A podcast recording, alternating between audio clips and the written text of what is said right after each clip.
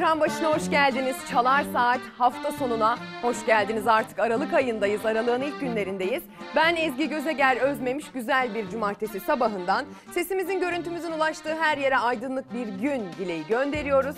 Meltem Küçük'le birlikte size bugün Türkiye'den ve dünyadan tüm gelişmeleri, derlediğimiz tüm haberleri, güncellediğimiz, en son haline getirdiğimiz tüm haber paketlerini aktaracağız sevgili izleyenler. Nelerden bahsedeceğiz? Havanın durumundan bahsedeceğiz. Öncelikle onu söyleyelim. Dışarıda çok soğuk bir hava var gerçekten. Ama her yer böyle değil. Bazı yerler ılık ılık baharı yaşamaya devam ediyorlar. Onun haberini size aktaracağız. Altılı masayla ilgili, adaylıkla ilgili, yaklaşan seçimle ilgili polemikler var. Sayın Akşener dün akşam saatlerinde bir canlı yayına katıldı. Dün itibariyle Sözcü'den Deniz Zeyrek'e bir e, demeç verdi. Bunları size aktaracağız sevgili izleyenler. E, neler söyledi, ortaya neler çıktı diye. Esad'la görüşme mevzusuyla ilgili e, yeni gelişmeler, yeni e, söylemler var, yeni iddialar var. Bununla ilgili yeni polemikler var. Bunları size aktaracağız. Bugün 3 Aralık Dünya Engelliler Günü. Engellilerle ilgili aslında engellerinin kendilerine ait olmadığını, engellerin onların önlerine çıkarıldığını vurgulayacağımız haberlerimiz de olacak ilerleyen dakikalarda. Çünkü onlar azmiyle, e, yaşama tutunma sevinciyle engellerinden bir kuş gibi kanatlanıp uçuyorlar. Müthiş örnekler var. Ama e, nasıl oluyor bu iş? Onların önlerindeki engeller kaldırılınca onlar kanatlanabiliyorlar. Bunları size örnekleriyle aktarmaya gayret edeceğiz. Maalesef maalesef zam haberlerinden de bahsedeceğiz. Tabii ki çokça ekonomiden bahsedeceğiz. Son dönemde bu pahalılığın sebebinin ne olduğu ile ilgili ayyuka çıkan market tartışmaları var. Üç harfli, harfli marketlerden söz ediyor iktidar sürekli. Cumhurbaşkanı Erdoğan'ın e, cezalar yeterli gelmedi daha etkin cezalar şeklinde yorumlanabilecek sözlerinden sonra MHP lideri söylemlerini oldukça sertleştirdi. Sert mesajlar sert karşılıklar buldu market CEO'larından, e, sendika dernek başkanlarından bu anlamdaki sevgili izleyenler. Bunlara e, bir bakacağız. Ve diyeceğiz ki bu sabah poşet dolmuyor. Poşet dolmuyor dememizin sebebini biliyorsunuz. Dün akşam saatlerinde Selçuk Tepeli ile ana haberi belki izlediniz. Akşam saatlerinde bu poşet fiyatları ile ilgili de bir haberimiz vardı. Onu da ekrana taşırız. Biliyorsunuz çevreci olsun diye poşetlere 25 kuruş fiyat gelmişti. Artık hani kaç poşet istiyorsunuz diye soran kasiyerler var marketlerin e, koltuklarında, o kasa koltuklarında oturan. E, şimdi artık o e, poşetlerin 75 kuruşa çıkma e, iddiası var. Böyle bir gündem var. Bundan bahsedeceğiz ama zaten poşete 75 kuruş verdik veya vermedik. 25 kuruş veriyoruz veya vermiyoruz. O poşetlerin içi doluyor mu? Dolmuyorsa bunun sebebi enflasyon mu yoksa 3 harfli marketler mi? Bunlardan da bahsediyor olacağız. Ama öncesinde size aktarmam gereken bir zam haberi var. Kuruşlarla indirimden bahsettik günlerce üst üste motorinde ama gece yarısından itibaren 1 lira 16 kuruş zam geliyor.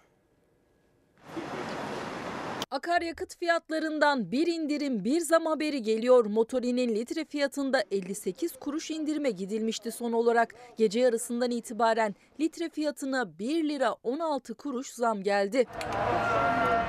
Petrol fiyatlarındaki düşüş nedeniyle motorin ve benzin fiyatlarından sürücülerin yüzünü güldüren haberler peş peşe geldi geçen haftalarda. Motorinin litre fiyatı indirimlerle geçen hafta 95 kuruş, bu hafta ise 81 kuruş ve 58 kuruş olmak üzere toplamda 2 lira 34 kuruş geriledi. Yavuz ancak takvimler 3 Aralık'a döndüğünde bir haber daha geldi motorinden. Bu kez gelen indirim değil zam haberiydi. Gece yarısından itibaren tabelalarda motorinin litre fiyatı 1 lira 16 kuruş zamla yeniden değişti. Kaç Litresi uzunca bir aradan sonra yeniden 23 liranın altına düşmüştü motorinin. Ancak uygulanacak 1 lira 16 kuruş zammın ardından motorinin litre fiyatı İstanbul'da 23 lira 61 kuruşa, Ankara'da 23 lira 74 kuruşa ve İzmir'de 23 lira 80 kuruşa yükseldi hayırlı uğurlu olsun. Ee, bunu hep söylüyoruz. Her seferinde de söylemek gerektiğini düşünüyorum ben açıkçası. Motorine zam geldiği zaman arabası olmayan ya da arabası motorinle değil de benzinle çalışanlar e, bizim tuzumuz kuru diyebiliyorlar mı? Maalesef diyemiyorlar. Motorin dendiği zaman benim aklıma ilk gelen e, sevgili izleyenler öncelikle traktörler oluyor, çiftçiler oluyor. Sonrasında denize açılan balıkçılar, o balıkçı teknelerinin e, yakıt depoları da motorinle doluyor. E, taksiler e, aşağı yukarı hepsi motorinle çalışan araçlar. Yani ticari ne kadar araç varsa kullanılan hepsi motorinle doluyor aşağı yukarı. Dolayısıyla eğer bir motorin zammı varsa bu sadece motorinle taşıtı çalışan kişiyi ilgilendirmiyor. Maalesef hepimizi yol, su, elektrik olarak ilgilendirir hale geliyor. Sonrasında bize poşet dolmuyor dedirtiyor maalesef. Dolayısıyla motorin zammı hepimiz için önemli. 3 aşağı 5 yukarı sürekli değişiyor. Artık başımız döndü takip edemez hale geldik ama ne indirime sevinebiliyoruz ne de e, zamma üzülebilecek bir tarafımız kaldı. Yani artık çünkü her seferinde üzülsek derbeder olacağız. Devam edelim bir sıcak gelişme. Düzce'de yine bir deprem yaşandı. Maalesef yaşanan artçı depremler hep oluyor orada aslında irili ufaklı depremler ama bu kez biraz sarstı. Saat 7.59'da bizim yayınımızdan yaklaşık yarım saat önce 4,1 büyüklüğünde Düzce'nin Gümüşova e, ilçesi merkez üssü olacak şekilde bir sarsıntı daha yaşadı. Düzceliler çok çok geçmiş olsun diyelim. Zaten dediğim gibi irili ufaklı artçı sarsıntılarla hep yürekler ağızda. Ee, az hasarlı denen evlere dahi girmeye korkuyor Düzceliler. Geçtiğimiz hafta e, arkadaşımız Merve Görgün gitti. E, Düzceli depremzedelerin ne durumda olduğuna baktı. Üzerinden biraz zaman geçti. Türkiye'nin gündemi malum. Fırtına gibi esiyor. Gündem sürekli değişiyor ama aslında orada bir e, yoksunluk, orada bir mağduriyet devam ediyor. Hava çok soğudu. E, orası da Türkiye'nin soğuk bölgelerinden bir tanesi. Yani dolayısıyla Düzce'de evlerine girmeye korkup dışarıda kalanların, çadırlarda kalanların, evlerine girmeye korkup yakınlarında kalanların durumu biraz sıkıntılı ve bir takım e, talepleri var.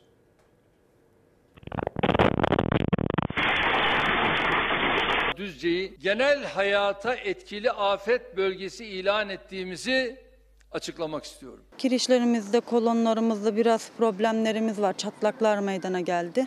Az hasarlı verildi. Şimdi e, sonuçlar askıya çıkınca itiraz edeceğiz. Bir daha asla oraya girmeye cesaretimiz yok. AFAD'dan geliyorlar. Çok hasarı yok diyorlar ama oysa ki ben o evde durmam. İnşaat mühendisi geldi, ev sahibi yolladı. Kolonlar dedi yamulmuş dedi. Ben sizin yerinizde olsam durmam dedi. Burada da çile çekiyoruz. Eve de korkuyoruz girmeye. Ne yapacağız bilmiyoruz yani. Ne yapacağını bilemiyor Düzceli depremzedeler. Hasarlı evlerine girmeye çekiniyorlar. Ama çadırda yaşamda onlar için giderek zorlaşıyor. Çünkü hava gittikçe soğuyor. 9 gün geçti 5,9 büyüklüğündeki depremden ama sorunlar tam olarak giderilmedi. Düzce merkezde depremde hasar alan binalardan birindeyiz. 5 katlı bu apartmanın neredeyse her dairesinin duvarında böyle derin çatlaklar var. Apartmanda yaşayanlar binayı tamamen boşalttı. Ya çadırda ya da akrabalarına kalmaya gittiler. Evlerine girmeye korkuyorlar. Bir gelip bakmadılar. Sadece merdiven boşluğuna bir bakıp gitmişler. Bodrum hasarsız. Az hasarlı kayıt çıkartmışlar. Kolonuz sağlammış. Tamam iyi güzel. Şimdi deprem geldi. Duvarlar püsküüt gibi. Ben yatıyorum. Altında kaldım duvarın. İlle yaralanmam mı lazım? İlla ki ölmem mi lazım? Bize bir konteyner gibi bir şey verin ne olur. Düzce Valiliği 10.126 depremzedenin çadırlarda konakladığını açıkladı. Düzceliler yeni bir deprem olur mu endişesiyle her an diken üstündeler. Kimsenin enkaz altında kalmaması yüreklere su serpmişti. Ancak 427 binada ağır hasar tespit edildi. 8 bine yakın konut da hasarlı yani felaketin kıyısından dönüldü Düzce'de. Burada banyo yapamıyoruz bir. Burada ısınamıyoruz iki. Temizlik malzememiz yok. Burada çoğu insanların bebekleri var. Onlara bez verilmiyor. Gece nasıl geçiyordu? Çok soğuk. Çok soğuk. İnan hastalandım. Şimdi çadırları kaldıracaklar. Herkes diyor evine diyor gitsin diyor. Ama korkuyoruz. Ne yapacağımızı vallahi biz de bilmiyoruz. Düzce'de birçok noktada çadır kentler kuruldu. Depremzedeler bir haftadır bu çadırlarda kalıyor ancak iddialarına göre artık bu çadırlarda toplanacak evleri hasarlı olduğu için binalarına da giremiyorlar. Gidebilecekleri başka bir yerleri de yok. Cuma günü boşaltacağız diyorlar. Evlerine giremeyenlerin en büyük sorunu ısınma. 14 kişi kalıyoruz burada. Aa bunda ısınıyoruz. Bununla ne kadar ısınabilirsin? Eşim hasta, bacım hasta, çocuklar hasta. Gece öksürüyorlar burada, üşüyorlar. Ufacık bir tüp verdiler. O tüpü de bir kere değiştirdiler. İkinciye Dediler ki gidin kendi cebinizden parayla alın. Bir koli verdiler. Kolinin içerisinde nohutlu bir e, kuru fasulye var. Tüp yok. Nasıl ısıtacağız? Nasıl pişireceğiz? Az hasarlı diyorlar. Evimize gönderiyor. Allah korusun bir deprem oldu. Vebalimizi alacaklar mı? Peki şimdi ne yapacaksınız? Hiçbir fikrimiz yok. Yoksullar ölsün, zenginler yaşasın. Ne yapalım? Düzce'deki durum bu. İşte az evvel sıcak bilgisini verdiğimiz sevgili izleyenler. e, 4,1 büyüklüğündeki deprem bu insanları yeniden korkuttu.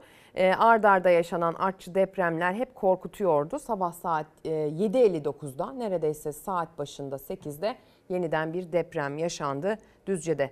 Tekrar tekrar geçmiş olsun diyelim. Biz onların durumunu ekrana taşımaya devam edeceğiz. Madem onların e- durumunu ekrana taşıyoruz hadi bakalım oraların havası nasıl? Sıcaklığı nasıl? Soğukluğu nasıl mı demeliyim ya da daha doğrusu sevgili izleyenler. Düzce'de bugün itibariyle hava sıcaklığı yaklaşık 10-12 derece arasında değişiyor. Hava kapalı, yağışlı, yağmur var sevgili izleyenler ve bu gece sıcaklıkları özellikle 8 derecelere kadar düşebiliyor. Yani günün en sıcak saatinde en fazla 12 dereceye çıkan sıcaklıklar günün en soğuk saatinde de 8 derecelere düşüyor. Yani tam bir kış havası hakim Düzce'de. Bugün hem güneşli bir bulutlanma hem de yağmur göstermiş Düzce ve ci- civarındaki iller için haritam. Yani bu demek oluyor ki aslına bakarsanız bugün itibariyle bölgede aralıklarla yağış görülecek. Zaman zaman güneş de kendini gösterebilir ama hava soğuk ve yağışlıdır. Sadece Düzce değil Marmara bölgesinin doğusu, Marmara'nın doğusuyla temas halinde bir ildir biliyorsunuz Düzce. Ve Karadeniz bölgesinin genelinde de hava yağışlı. Bugün İstanbul'daki havadan biraz özellikle bahsetmek istiyorum. İstanbul'da hafif yağış ihtimali var böyle aralıklarla bir semte yağan bir semte yağmayan. Ama genel olarak gökyüzü kapalı olacak. Hava soğuk. Geçtiğimiz birkaç gün içerisinde sıcaklıklar düştü. Marmara bölgesi, Batı Karadeniz iç kesimler özellikle bu sıcak düşüşünden etki, sıcaklık düşüşünden etkilendiler. Yani geçtiğimiz hafta sonu biz burada havadan bahsederken çok daha ılık bir hava vardı. Bu hafta sonu geçtiğimiz hafta sonuna kıyasla daha soğuk. Ama Ege ve Akdeniz bölgelerine baktığımızda ne yağışlı hava söz konusu ne de sıcaklıklardaki düşüşten etkilenme. Yani bu bizi soğutan hava oralara pek ulaşamadı. Ege'nin kıyısında, Akdeniz'in özellikle kıyısında sıcaklıklar neredeyse gün ortasında 25 derecelere çıkıyor. Yani oralarda hala bir bahar havası hakim. Doğuya doğru gittiğimiz zaman ki İç Anadolu bölgesinin doğusu Sivas, Kayseri çevrelerinde de hafif yağış ihtimali vardır. Doğuya doğru gittiğimiz zaman sevgili izleyenler doğuda yağışların kara döndüğünü gösteriyor haritam. Yani kar yağışı sadece zirveleriyle sadece yüksek kesimleriyle değil merkezleriyle birlikte özellikle yurdun kuzeydoğusunu işte Kars, Ardahan, Ağrı, Van, Hakkari çevrelerini e, etkilemeye başladı. Hatta bölgeden buna dair mücadelenin görüntüleri dahi gelmeye başladı. Karadeniz'in doğusu ve Doğu Anadolu'da yağışın adı kar. Yüksek noktalardaki köy yollarına ulaşım sağlanamıyor bazı illerde. Beyaz örtü şimdiden kapattı yolları. Burası Şırnak, Beytüşşebap. İlçede 2625 rakımlı Faraşin Yaylası'nda iki gün önce başlayan yağışla kar kalınlığı yer yer bir metreye ulaştı. Yeşilöz köyünün yolu ulaşıma kapandı. İl Özel İdaresi'ne bağlı ekip greyder ve bıçaklı kar kamyonuyla yolu açtı. Ancak yüksek noktalarda kar yağışı etkili olmaya devam edecek gibi görünüyor. Özellikle gece saatlerinde bölgede hava buz kesiyor. Kar yağışıyla beyaza bürünen bir diğer il Hakkari. Yağış birkaç gün ara verse de yüksek noktalara düşüyor hala. Önümüzdeki günlerde de etkisini artırarak yağmaya devam edecek diyor meteoroloji. Kentte kar yağışı nedeniyle en çok besiciler zorlanıyor. Metreleri aşan karda hayvanlarına yazın topladıkları otları taşımaya çalışıyorlar. Her sene 2 3 metre falan kar yağıyor. Yağdığı zaman biz zorlu çekiyoruz. Giresun Eğribel'e kar düştü. Sürücülerin güvenliği için Eğribel Tüneli'nin bir tüpü ulaşıma açıldı. Bu dağı geçemiyoruz. Geçemediğimiz için dağlarda kaldığımız oldu. Dağda dolan insanlarımız oldu. Yurdun doğusunda kar, batısında ve kuzeyinde ise yağmur vardı. Antalya'da sağanak yağmur bir saatte yolları göle çevirdi. Serik'te çilek seralarını su bastı. Bazı yerlerde tarım alanları ve narenciye bahçeleri suyla doldu.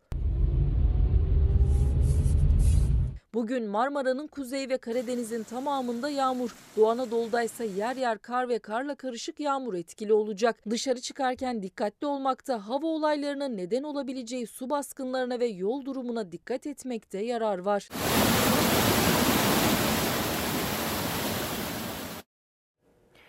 Bugünün bir başka anlamı da var. 3 Aralık Dünya Engelliler Günü olduğunu söyledik. Buna dair hazırlıklar yaptığımızı aktaracağımızı söyledik sevgili izleyenler. Bugün aynı zamanda e, 3 Aralık CHP Vizyon Günü. Yani bu ne demek? CHP'nin çok uzun zamandır e, üzerinde çalıştığı ekonomiye dair bir vizyon açıklaması olacak. Bu vizyon açıklamasının bugün açıklanacağı ile ilgili aslında ciddi bir heyecan da var. Çünkü altılı masa bir araya geliyor ama sonrasında ortaya çıkan metinler, sonrasında ortaya çıkan e, yapılacak edeceklere dair e, çizilen çerçeveler çok heyecan vermiyor artık gibi bir eleştiri vardı. Bu seçime giden yolda iktidarla muhalefet cephesi arasındaki psikolojik üstünlük acaba değişti mi? Gibi soru işaretleri yaratıyordu. Özellikle de Sayın Kemal Kılıçdaroğlu'nun yurt dışı gezilerinden sonra aldığı ciddi eleştiriler vardı. Aslında bu vizyon belgesinin buna bir cevap niteliği taşıyacağı söyleniyor. Hatta öyle ki Amerikalı bir ekonomistle birlikte yol alacaklar ve o ekonomist ve Türkiye'den de ve dünyaca ünlü olan e, ekonomistlerin de yer aldığı bir sunum gerçekleştirilecek. Sadece çıkıp Kemal Kılıçdaroğlu bir sunum yapmayacak. Ee, buna dair hazırlığı olan herkes sunum yapacak sevgili izleyenler. CHP'nin ekonomi kurmaylarının Selin Sayık Böke'nin ve CHP sözcüsü Faik Öztrak'ın ekonomi denince aslına bakarsanız CHP'de akla ilk gelen isimler. Onların bu hazırlığı yaptığı bugünkü e, açıklanacak vizyonun organizasyonu hazırlığının onlar tarafından yapıldığı biliniyor. Onlar için gerçekten kritik bir gün. E öyle olunca da Pencere gazetesi habere kritik gün başlığını atmış. Kritik gün geldi, vizyon açıklanıyor. CHP Genel Başkanı Kemal Kılıçdaroğlu iyi olan her şeyde dünya ile rekabet iddiasını ortaya koyan ve uzun süredir tanıtımı yapılan vizyon belgesini açıklıyor. CHP lideri açıklanacak belgeyle Türkiye'de kriz dönemlerinin sollanacağı iddiasını ortaya koyuyor. Ayrıca toplantıda Kılıçdaroğlu'nun ortak akıl koalisyonu da tanıtma, e, koalisyonunu da tanıtması bekleniyor. Toplantıda e, Kılıçdaroğlu'nun danışmanlığına atanan ABD'li ekonomist Jeremy, Rifkin, Profesör Doktor Daron Acemoğlu gibi önemli bilim insanları da konuşma yapacak deniyor. Daron Acemoğlu aslına bakarsanız gerçekten e, dünyanın takip ettiği ve e, bizden bir ekonomist sevgili izleyenler. Kendisi e, yurt dışına çıktığında Kemal Kılıçdaroğlu'yla da görüşmüştü. Hatta kendisinin daha önce başka muhalif partilerle de bir araya geldiği ve aslında ekonomiyle ilgili fikir alışverişi yaptığı sıkça konuşuldu. Kendisi acaba e, CHP'de Kılıçdaroğlu'nun bir danışmanı, Kılıçdaroğlu'nun bir işte e, ekibinin elemanı şeklinde bir yer alacak mı almayacak mı henüz bilinmiyor ama e, muhalif partilerle sık sık görüştüğü, sık sık fikir paylaşımında bulunduğu biliniyor. Daron Acemoğlu aslında dünyanın da bildiği bir isim. Jeremy Rifkin de aslında Almanya'dan bilinen bir isim. Kendisi e, meşhur Merkel'in danışmanlarından. Yani yap, çizdiği yollar, çizdiği stratejilerle dünya çapında hem eleştirildi. Bazen işte e, çizdiği yolun doğru olmadığına yönelik eleştiriler de aldı. Ama sonuç itibariyle o da dünyanın tanıdığı ekonomistlerden birisi. E, ve bakalım bundan sonrası için ne olacak, e, ne açıklanacak? Sadece dediğim gibi çıkıp Kemal Kılıçdaroğlu konuşmayacak. Bununla ilgili böyle bir seri şeklinde konuşmalar ve açıklamalar, beyanatlar gerçekleşecek. Bekliyoruz heyecanla e, neler olacağını ve bu isimlerin CHP'ye bir şekilde hani dahil olup olmadığı ile ilgili sonucu da bekliyor olacağız. E, İrfan Tomakin var mı? Başka gazetemiz okuyacak? Heh, tamam. O zaman az evvel Düzce'den bahsettik, oranın havasından bahsettik. Son depremin haberini verdik. Bölgede kalmaya devam edelim. E, aslında Düzce depreminden önce Yine aynı bölgeden Batı Karadeniz'den aldığımız bir başka haber yüreğimizi hoplatmış. Hatta içimize acısı öyle bir çökmüştü ki sevgili izleyenler 42 madencinin vefat ettiği o maden faciasından bahsediyorum. Ee, orada bir eylem vardı. O eylemde talep edilen liyakattı. Çünkü liyakatli atamalar gerçekleşmediği için, hak eden hak ettiği yere getirilmediği için, işi bilen insanlar, bu işin merdivenlerini basamak basamak tırmanmış ve mevkileri hak etmiş insanlar o koltuklarda oturmadığı için bir takım ihmaller yaşanıyor e, tartışması vardı. Pek çok konu başlığı altında bu liyakat tartışmasını yaptığımız gibi Amasra'da da çok yaptık hatırlayacaksınız. Madenciler e, liyakat istedikleri için ses yükselttiler. Aynı zamanda bir de Zonguldak'tan da tam bu liyakat tartışması haberleri gelmişken acaba ihmal mi var dedirten bir kaza haberi de geldi.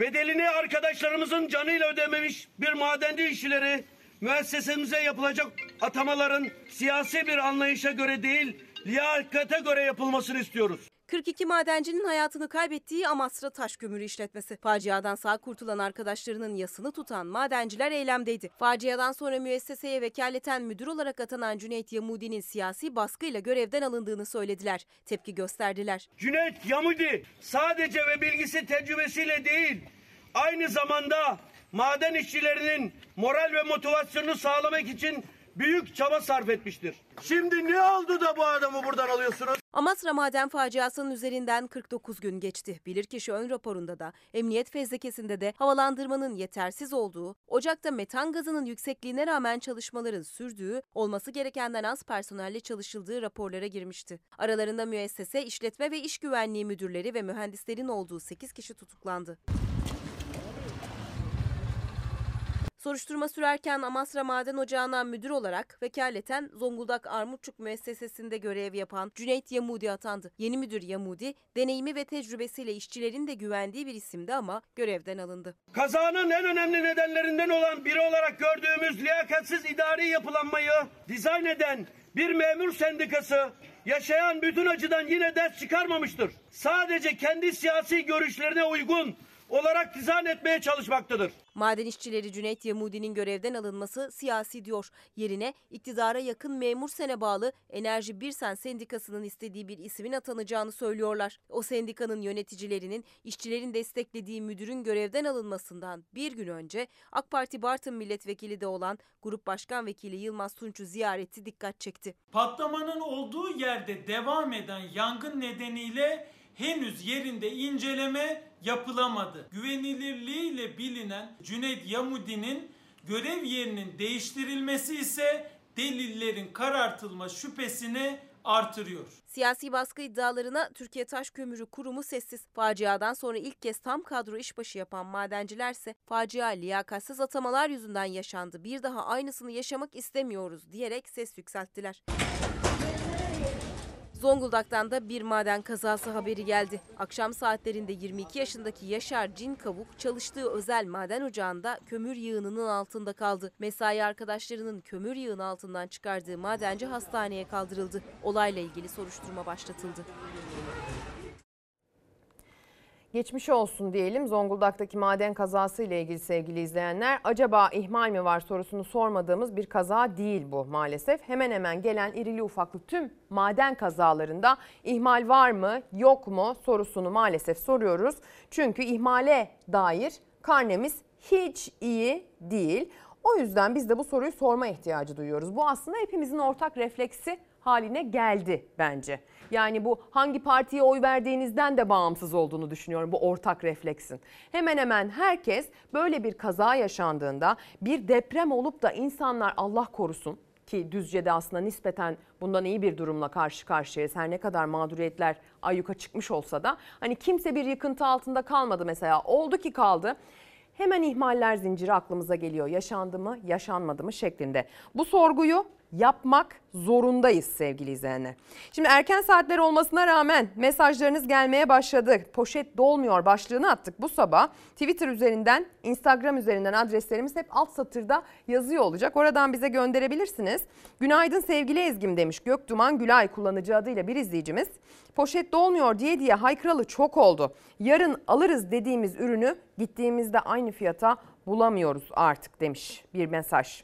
Bilecik'ten sevgiler 80'li yıllarda annemle pazara çıkardık. İki pazar çantası dolardı. Şimdi tek başıma pazara çıkıyorum. Tek poşet dolmuyor diyor. E, garip İsmail kullanıcı adıyla bir diğer izleyicimiz. Poşet dolmuyor. Bugün doldursam bir ay ne yapacağımı, ay sonunu nasıl getireceğimi şaşırıyorum. Her şeyi geçtim. Eskiden kaloriferli evde oturmak lükstü. Şimdi kombi yakmak lüks oldu. İnanın bundan iki yıl önceki yaşam kalitemizi özlüyorum e, demiş Cem Temiz saygılarımla diyor. Saygı bizden efendim. Poşet dolmuyor Ezgi Hanım. Esnafız. Bundan bir hafta önce bir temizlik malzemesi aldım 39 liraya. Dün yine almaya gittim. Aynı ürün 62 lira olmuş. Bu sistem nasıl bir sistem bilmiyorum ama şu gencecik yaşımda hayatımda ilk defa zamanın çabuk geçmesi ve en yakın zamanda seçimin gelmesini temenni ediyorum. Trabzon Maçka'dan selamlar ee, demiş İbrahim Bey. Var olsun sosyal demokrat diye de eklemiş İbrahim Kuvvet. Okuyamadım ismini. Ee, günaydın mesajları, selamlar. Şuradan izliyoruz, bu şehirden izliyoruz, Tarsus'tan izliyoruz diyenler var. Mersin'den izliyoruz diyenler var. Bizi güneyde çok izliyorlar galiba bugün. Ee, günaydın iyi yayınlar. Ucuzluk marketleri enflasyonun sorumlusu olabilir mi diye sormuş Sinan Sözmen. Ee, neden diğer marketlerde bu denetleme yok? Ayrıca tek markete odaklanmak da çözüm getirmez.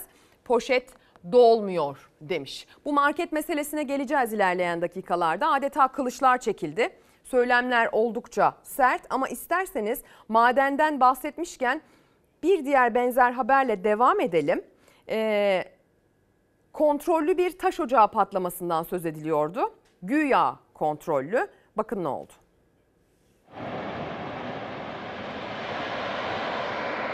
Çok kötü Fecideremi tatlılar.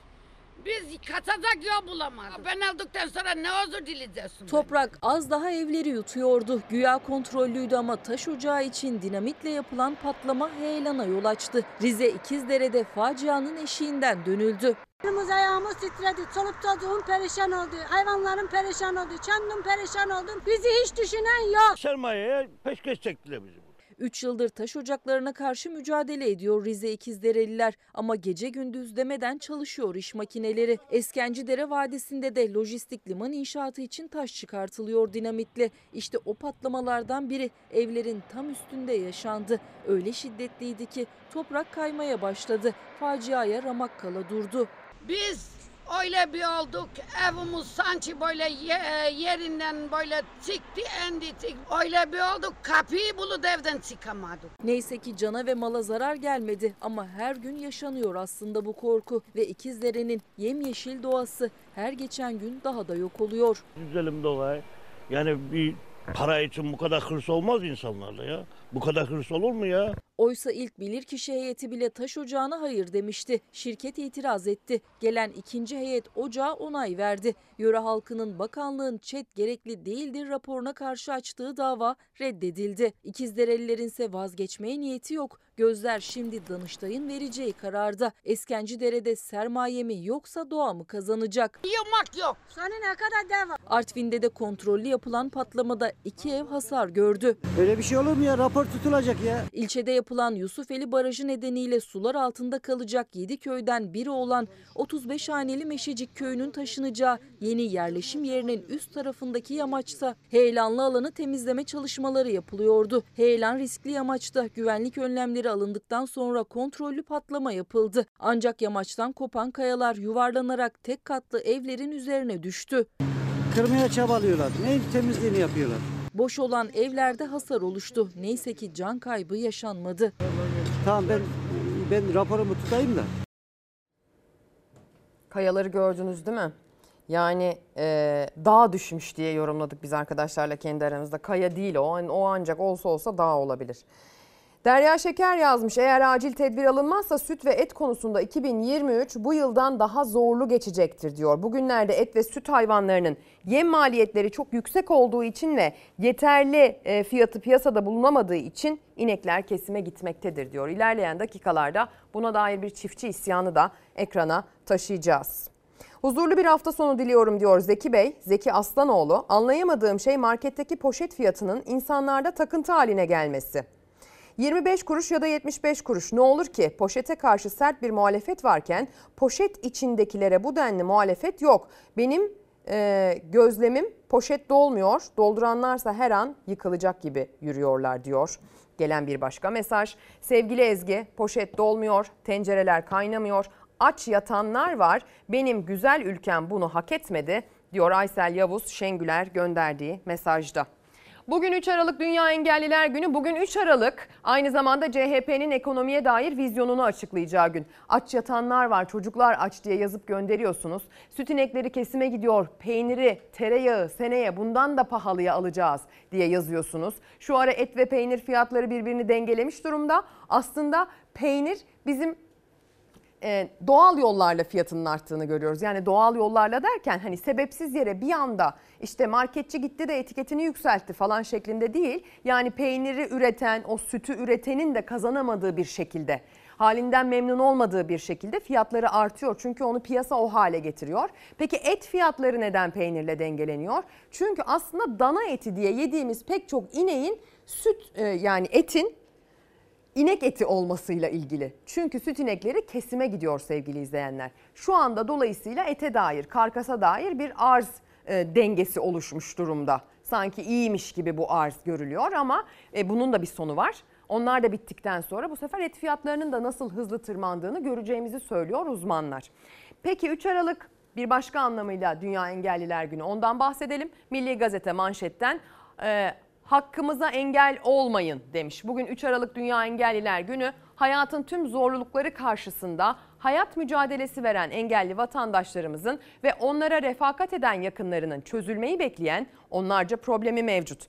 En kıymetli kesimlerinden biri engelliler diyor ülkemizin Milli Gazete. Onlarca büyük sorunla karşı karşıya bulunuyor. Engellilerin yanı sıra engelli vatandaşlarımıza bakanlar da devasa problemlerle boğuşuyor. Söz konusu problemlerin başında maddi imkansızlıklar gelirken eve giren kişi başı gelir hususunda uygulanan formülün değiştirilmesi talep ediliyor. Konuya dair gazetemize konuşan Anadolu Engellileri Birleştirme Derneği İstanbul Şubesi Başkanı Hasan Çatalbaş toplam gelir bölü kişi sayısı formülünün uygulanmasını istediklerini söyledi ve engelli ve engelliye bakanın kendisi baz alınmalıdır dedi. Engelliye bakan nedir? Genellikle engelliye bakan onun annesidir sevgili izleyenler. Bedensel engel olabilir, zihinsel engel olabilir. Refakatçısı, yardımcısı genelde annedir ve bu anne bu yüzden işe gidemez. Bu anne işe gidemediği için de sosyal güvencesizdir. Bir emeklilik hakkı tanınmıştır engellilere ama yine de bu sosyal güvence konusunda ciddi eksiklikleri var. Hem engellinin refakatçısı hem de engellinin kendisiyle alakalı. Dolayısıyla bunların giderilmesine dair bir manşet atmış 3 Aralık'ta. isabetli bir manşet olmuş Milli Gazete'nin manşeti. Aynı zamanda hele bir de bu engel zihinselse spektrum bozukluğu olabilir ya da farklı şekillerde olabilir. Bu çocukların eğitimiyle ilgili de çok ciddi sorunlar var. Çünkü özel çocuklar özel eğitime ihtiyaç duyuyorlar. Ama gelin ki o özel eğitim de özel. Yani devletin karşıladığı miktar o çocukların ihtiyacı olan eğitim miktarıyla kıyaslandığında devede kulak kalıyor. Dolayısıyla parası olan özel çocuğunu özel eğitime gönderebiliyor. Gönderemediği takdirde çocuğunu hayata entegre edemiyor. Çocuğu hayata entegre olamayınca kendisi de hayata entegre olamıyor. Çünkü hayata entegre olmamış bir çocukla sosyal ortamda var olamıyor. Bütün hayatı onunla birlikte aslında engellenmiş oluyor. Doğuştan bir dezavantaj, bir farklılık ama engel dediğimiz kısım kendisinde değil de daha çok onun önünde. Hem de sadece dezavantajlı bireyin değil, ona bakan kişinin de önünde kocaman bir engel duruyor. Sağlıktan bahsediyoruz çocuklarımızın zihinsel bedensel son dönemde inanılmaz bir salgın var. Bilmem farkında mısınız? Okula giden çocuğunuz varsa farkında olmamanız imkansız. Sadece çocuklarda değil yetişkinlerde de bir grip salgını var ama çocuklardakinin durumu biraz çıtayı aştı mı? Bana mı öyle geliyor? Tabii uzman değilim bu konuda. E, hele ki bakanlık gibi böyle genel değerlendirebileceğim bir veri setine de sahip değilim ama sanki bu konuda bir aydınlatma şık olurdu diye düşünüyorum. Sağlıktan devam etmek gerekirse şimdi böbrekten idrar yollarından ve buna dair rahatsızlıklardan şikayetçiyseniz biraz ekrana yaklaşınız lütfen. Bu rahatsızlıklar biliyorsunuz ihmal edildiğinde böbreğinize, idrar yollarınıza dair rahatsızlıklar ihmal edildiğinde diyalize kadar varan bir yola çıkıyorsunuz maalesef. Buna dair uzmanlar bir araya geldiler. Bir beyin fırtınası bakın neler çıktı. Kırıyoruz şu anda görüyorsunuz. Taç hastalığı ülkemizde çok yaygın bir hastalık. Hem erişkinlerde hem de çocuklarda. Zamanında teşhis edilmediği zaman böbrek yetmezliğine kadar gidebilecek komplikasyonlara, sıkıntılara yol açabilecek bir durum. Türkiye'de her 9 kişiden birinde görülüyor böbrek ve idrar yolu hastalıkları. Çok şiddetli ağrı ve idrarda kanama taş hastalıklarının en önemli belirtisi. Tanı ve tedavide geç kalındığında böbrek yetmezliği hatta böbreğin alınmasına kadar yol açabilen çok ciddi bir hastalık. Taş hastalıkları ile ilgili son gelişmeler İstanbul'da 2 yılda bir düzenlenen Uluslararası 7. İstanbul Taş Hastalıkları Günleri sempozyumunda paylaşıldı. Taşların oluşumu konusunda başta söyleyebileceğim kesinlikle su içmenin önemidir. Ne kadar az su içersek idrarın içerisinde bulunan maddeler o kadar yoğunlaşacak ve onların çökmesiyle de adeta birbirine tutunup taşların oluşması ortaya çıkacaktır. Dünya Taş Hastalıkları Derneği eş başkanı Profesör Doktor Kemal Sarıca az su içmek ve çok fazla tuz tüketmenin böbrek ve idrar yolları taşına yol açabileceğini anlattı. Günde mutlaka 2-2,5 litre su içilmesini önerdi. Kalsiyum ve oksalat içeren gıdalar yani çikolata, kakaolu yiyecek ve içecek, gazlı içecekler, koyu çayla kalsiyum da zengin gıdaları aşırı tüketmek risk faktörü. Erken teşhis ise çok önemli. Çünkü artık yeni yöntemlerle böbrek taşları çok daha kolay tedavi edilebiliyor. Açık cerrahi yerine endoskopik ve lazer yöntemleriyle hasta kısa sürede sağlığına kavuşuyor. Vücutta bir kesi oluşturmaksızın hastaya hemen hemen vücuduna hiç zarar vermeksizin boşluklardaki o taşları olduğu yerde kırabiliyor, ufalayabiliyor, toz halinde temizleyip dışarıya alabiliyoruz. Hastaların büyük bir bölümü bu tedaviden sonra aynı gün eve bile gidebiliyor. Tanı ve tedavideki bütün gelişmeler İstanbul'da bu yıl yedincisi düzenlenen Taş Hastalıkları Günleri Sempozyumunda konuşuldu. Sempozyumda 13 ülkeden 300'e yakın katılımcı yer aldı. Toplantının başkanlığını da yapan Dünya Taş Hastalıkları Derneği eş başkanı Profesör Sarıca teknolojik gelişme ve yeni tekniklerin paylaşıldığı toplantının önemine dikkat çekti. Uluslararası alanda ve yerli ülkemizde otor olan e, uzmanlar canlı cerrahi ameliyatları yapacaklar ve ameliyat sırasında yeni gelişen teknikleri değişik hastalarda uygulayarak ürologlara hangi tekniği, hangi hastada neler var, neler değişti bu metodları tek tek uygulayarak anlatacaklar ve herkes yenilikleri, yeni metodları öğrenmiş olacak. Dünya Engelliler Günü ile ilgili bir mesaj gelmiş. Veysel Bey Twitter'dan diyor ki asıl engel yaşam hakkımızın ekonomik zorluklara bizi mecbur bırakan düşünce engelli meclisteki engellenmiş şahıslardır diyor. Adnan Bay'dan bir mesaj göndermiş. Günaydın Ezgi Hanım çiftçiyi hor görürsen gıdayı zor görürsün. Kara lastikli tarlada çalışmazsa kravatlı şehirde yaşayamaz ve poşet dolmuyor dolmaz demiş bir diğer mesaj. Sezai Bey ise 17 Ağustos depremiyle ilgili yani Marmara depremi nedeniyle e, sigorta girişlerinin ertelendiğini, sigorta girişlerinin yapılamadığını, bir iki günle EYT'den faydalanamadıklarını, mağdur olduklarını ve EYT kapsamında 31.12.1999'un olmasını istediklerini söylüyorlar. Depremzede sigorta mağdurları, depremzede sigortacılar gibi bir yeni bir başlık açacağız galiba. Ee, bir diğer detay biliyorsunuz son dönemde Sayın Cumhurbaşkanı e, Suriye lideriyle Esad'la görüşmeye dair bir takım yeşil ışıklar yakıyor, sinyaller veriyor.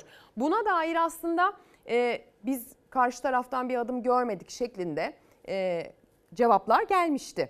Ama dün bir iddia ortaya atıldı. Bakın Pencere gazetesi de bugün ilk sayfadan vermiş. Esad Erdoğan'ı reddetti iddiası.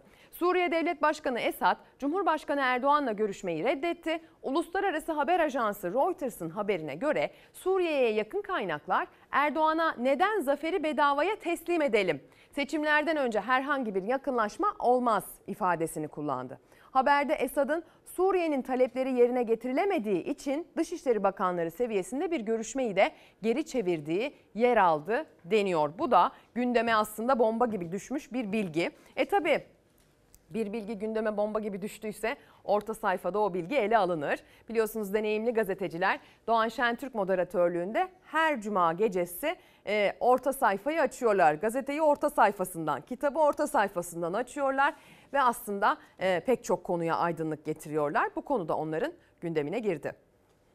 Gecenin sıcağına gelelim. Evet. Gecenin sıcağı Reuters e, haber ajansı geçti. Dış haber ajansı. Ee, Esad e, seçimden önce Erdoğan'la görüşmem dedi. Esad şöyle bir gerekçelendirme koymuş. Yani şeye göre Reuters haber ajansına göre diyor ki seçim ben seçim hediye etmeyeceğim Erdoğan'a diyor. Birkaç tane başka talebi de var. Neye güveniyor bu talepleriyle? O talepleri de Rusya'ya. söyleyeceğim. Ee, Putin Putin Erdoğan'a diyor ki arkadaş ben her senin senin söylediğini yapıyorum diyor. İşte Ukrayna ile tahıl anlaşmasını yaptım diyor. Esir değişimi dedi. Esir değişimini de yaptık diyor. E şimdi diyor biraz da benim istediklerim diyor. Senin istediğin ne? Esad'la barışacaksın arkadaş diyor. Esad'la barışacaksın diyor. Şimdi katil Esed'den Sayın Esad'a döneceğiz herhalde yine. Kardeşim Esad. Daha doğrusu önce. Esed'den Esad'a döneceğiz. O da Rusya'yı arkasında bulmanı güzel diyor ki ya sen orada işgalci güçsün bir İdlib'den çık bakalım diyor. Bir de sığınmacılar sorunu da var. Seçimden önce çok sorunu. değerli bir konu. Evet aynen öyle. Ben o yani durduk yerde Esad'dan böyle bir laf işitmek var ya çok ağırdır ya. Ben sana seçim malzemesi olmam lafını işitmek gerçekten ağırdır. Çok Ve- ağır, ağır konuş. Başka ağır konuşmalar da var. Evet evet. Bu Esad'la görüşme görüşmeme seçim öncesi bir hazırlık mıdır değil midir tartışmaları çok konuşuldu ve sonrasında Reuters böyle bir bilgi geçti. Seçim öncesinde böyle bir zafer vermem Türkiye'ye Erdoğan'a şeklinde konuştuğu iddia ediliyor. Hatırlayacaksınız bir başka komşumuz tam batımızda Yunanistan'la böyle bir karşılıklı resleşme ve sert e, konuşmalar gerçekleşmişti. Ama o tarafın da seçim öncesinde olduğu yani Miçotakis'in de seçim öncesinde bu tarz e, görüşmelere bu tarz polemiklere girmesinin sebebinin biraz iç politikayla ilgili bir kazanım kaygısıyla ilgili olduğu konuşulmuştu. Belki öbür tarafta da benzer bir durum olsaydı böyle olmazdı. Ha ne dersiniz? Keşke orada da bir seçim denk gelseydi. Muharrem İnce Memleket Partisi Genel Başkanı konuyla ilgili konuştu. Aslında ilk kez açıklıyorum ben daha önce Esad'a mektup yazmıştım dedi. Şimdi de Esad'la görüşebilirim diyor. Görüşme demiyoruz. Bir an önce görüş. Bir an önce görüş. Ben Esad'a mektup yazdım. Ben ne görüşmedim. Görüşseydi konuşacaktım bunları. Bir an önce görüş. Büyükelçiyi ata bu sığınmacılardan bir an önce kurtulalım. Gönderelim bunları. Bu misafirlik fazla uzadı. Türkiye'nin en büyük şehrinde dün İstanbul'dayım. Türk göremedim ya sokakta. Aksaray, Laleli, Fatih oralarda Türk göremedim sokakta. Hepsi sığınmacıydı. Hepsi Afrikalıydı. Büyük devletler dış politikalarını sokakta yapmazlar. Bu önemli bir söz. Dünyada bir ünlü devlet adamının sözüdür. Erdoğan bunu öğrenecek. Sokakta dış politika yaparsa işte bu duruma gelir. Yani aslında e, ortak bir serzenişi dile getirdi diyebilir miyiz? Soru işareti. Yani bunu hangi üslupla dile getirdiğiniz ülkenin içerisindeki atmosferle çok alakalı maalesef. Bu anlamda da üsluba dikkat edilmesi gerektiğini çok çok e, önemsiyorum diyeyim. Konuyu değiştireyim. Ozan Gündoğdu stüdyomuzda. Fox Haber ekonomi ve siyaset yorumcusu. Günaydın Ozan Günaydın. nasılsın? İyi Ezgi senden ne haber? Ben de iyiyim. Teşekkür ederim. Ee, Ozan'la tabii ki bol bol ekonomi konuşacağız ama reklama gitmeden önce kısa bir süremiz var. Ben orada sana bu 3 Aralık mevzusunu sormak istiyorum. Yani Dünya Engelliler Günü değil. Şimdi bugünün başka da bir anlamı var biliyorsun. Bir vizyon açıklanacak. Böyle ithal bir takım uzmanlardan bahsediliyor. Ee, bunların ithal olması da tartışılacak gibi görülüyor. Bu Jeremy ismini, Hı hı. Rifkin ismini çok konuşacağız galiba ilerleyen günlerde. Bugün bu açıklanacak vizyondan beklentin ne? Ee, şimdi CHP özellikle bu altı altılı masa içinde CHP'de bir ekonomi programı yok eleştirisi çok fazla geliyordu. CHP'de parti olarak bunun altında çok eziliyordu. Açıkçası bugünle beraber anladığım kadarıyla bu ithamı üzerlerinden atmak ve özgüvenle artık hareket etmek istiyorlar. Bu noktada esasa ilişkin bir şey söyleyemiyorum çünkü henüz elimizde program yok. Ben birkaç duyum aldım buna Hı. ilişkin sadece bunu söyleyebilirim.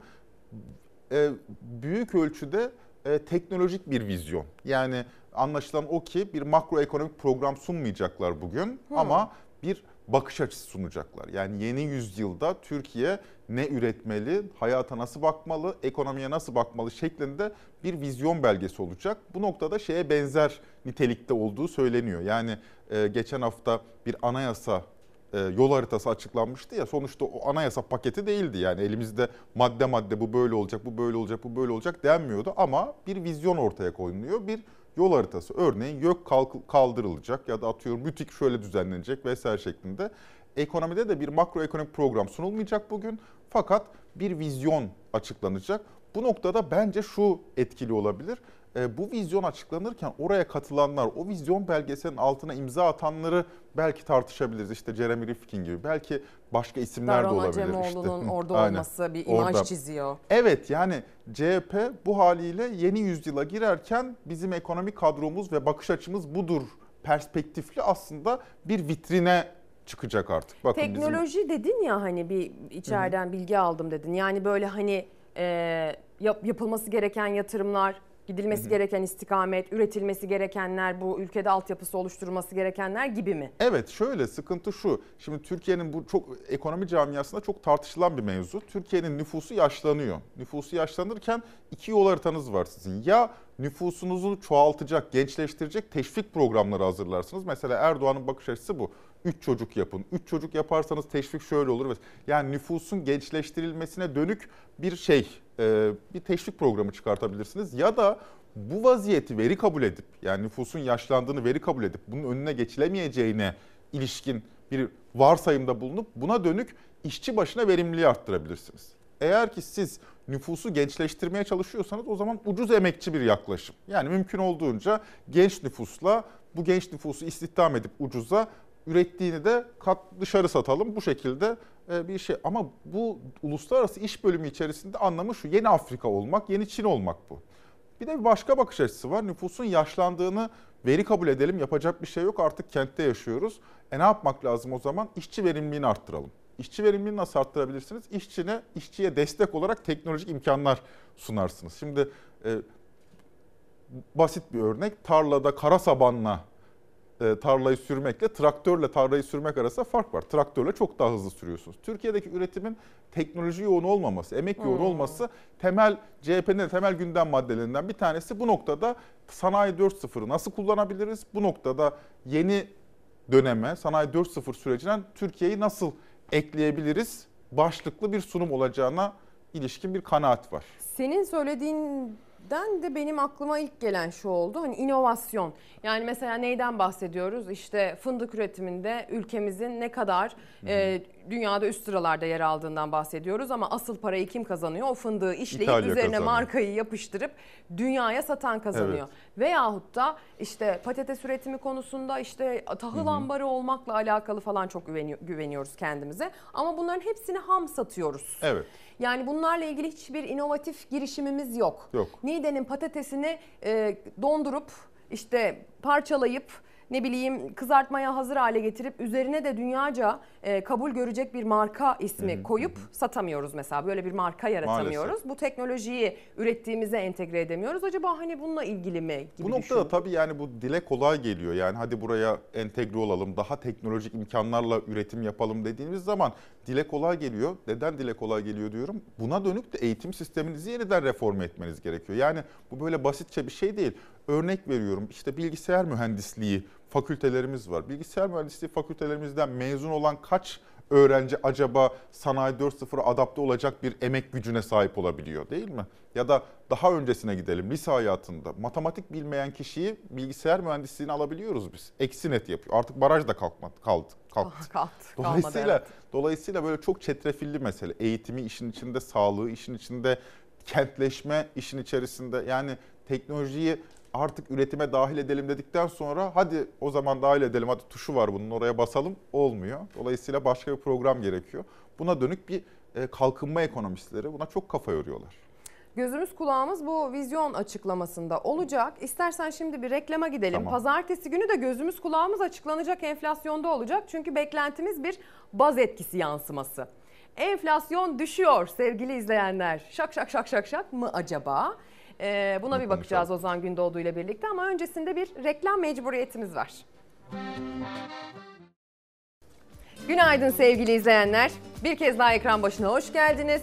Ekran başına yeni geçtiyseniz hatırlatalım bugün takvimler 3 Aralık diyor efendim. 3 Aralık ne diyor? 3 Aralık CHP vizyonu diyor. 1 Engelliler Günü diyor. 2 Peki Ozan Gündoğdu ne diyor? Şimdi Ozan Gündoğdu ile konuşmaya devam edeceğiz. Ee, enflasyon açıklanacak pazartesi günü itibariyle.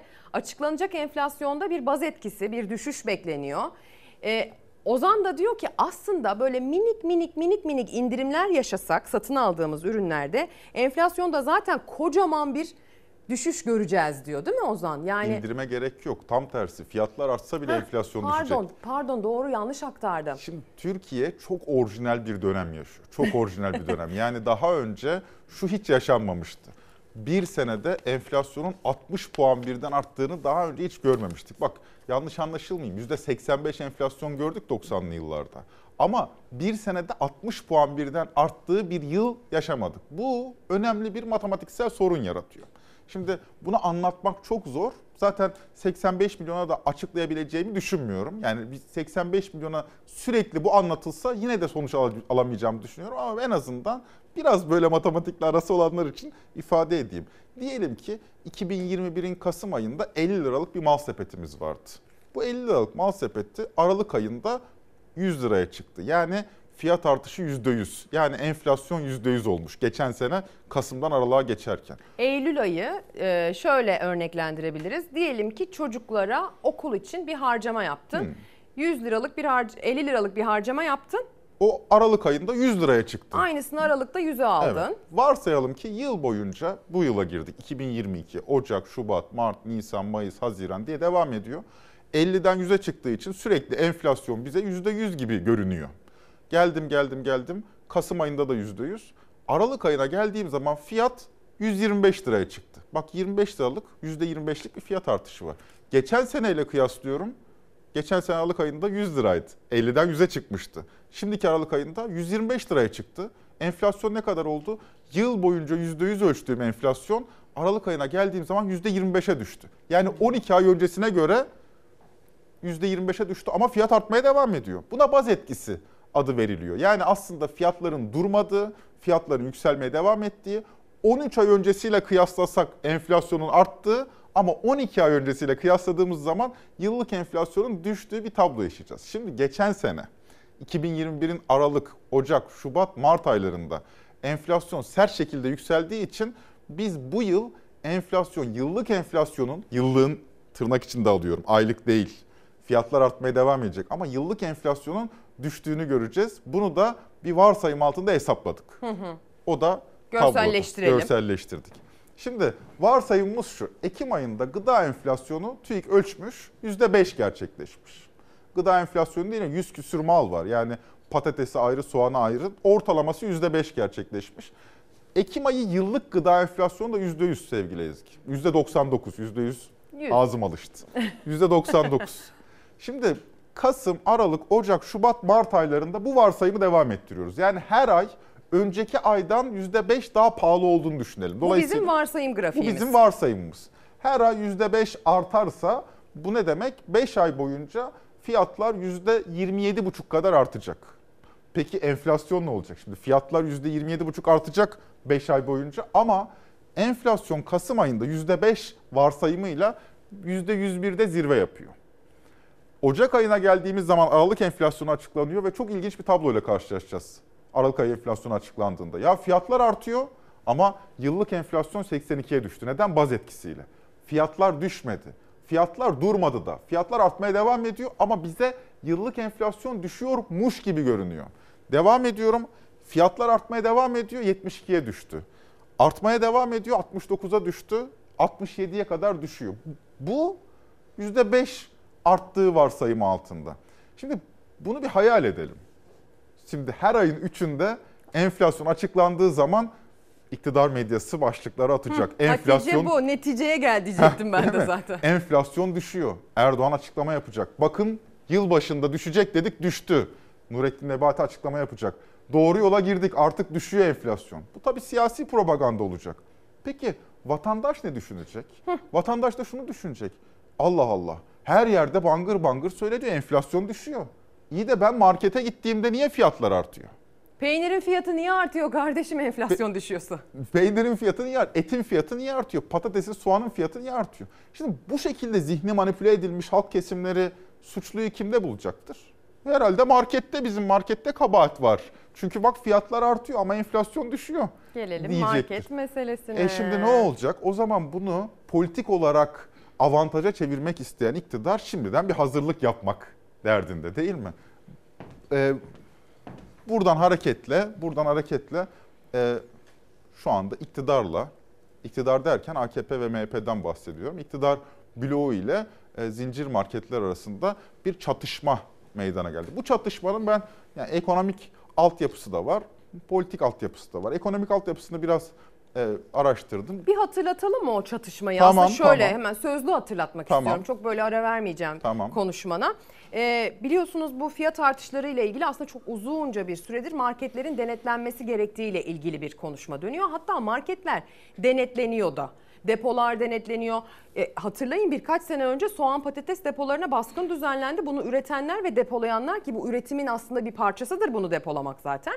E, terörist ilan edildiler. Şimdi buna yönelik cezaların e, aslında ceza uyguladık, yaptırım uyguladık, denetim yaptık ama engel olamadık dedi Erdoğan. Ve verdiği mesajda bu cezaların arttırılması gerektiğini ve buna yönelik adım atacaklarını söyledi. Ama daha radikal, daha sivri, daha uç çıkışlar MHP liderinden geldi. MHP liderinden işte FETÖ yakıştırmaları geldi. Özellikle belirli market gruplarına, ucuzluk marketleri diye belki de onları kısaltmak lazım. Üç harfli marketler diyenler var. E, üç harfli olup da o sepete girmek istemeyen marketler var. Şimdi ne desek aslında ucu başka bir şeye dokunuyor. O yüzden e, zincir marketler diyelim hadi. Bu zincir marketlerden de ses yükseldi. E, dedik ki biz de size bundan sonra sizin e, tonlamanızda cevap vereceğiz dedi Galip Aykaç. E, kendisi hem bir CEO, market CEO'su hem de aynı zamanda bu perakende satışlarla ilgili bir derneğin başındaki isim. Sivil toplumda da var olan bir isim. E, gazeteci müsveddelerine de seslendi. Kendi tırnak içindeki ifadesiyle birlikte kullanıyorum. E, bu dünyayı size yaşanmaz kılarım şeklinde cümleler sarf etti. E, ve ardından e, MHP liderine de cevaben hatta öncesinde e, çok sert açıklamalarda bulundu. FETÖ ile bağlantıları olduğuna dair bu terörist ithamlarına dair çok sert açıklamalarda bulundu. Hesabını sorarız cümleleri e, yankılandı. Semih Yalçı MHP Genel Başkanı son olarak bununla ilgili bir açıklama yaptı. Ahlaksız dedi, hortumcu dedi. E, kirli oyunlarla cep dolduran salyalarını akıtan falan gibi ifadeler kullandı. Yani bunlar gayet topluma mal olmuş, sosyal medyadan paylaşılan yüz binlerce insana ulaşan ifadeler sevgili izleyenler. Hani böyle kenesi, asala bilmem nesi falan var. Hadi oraları geçelim yani. Şimdi dolayısıyla da bununla ilgili bir sıkıntı yaşandı. Hatta bu bahsedilen spesifik marketin de hisseleriyle ilgili bir sıkıntı da yaşandı bu açıklamalardan sonra. Normal şartlarda e, böyle özel sektörde böyle büyük e, ticari şirketlerin başında duran insanlar bu siyasi tartışmalara çok girmek istemezler.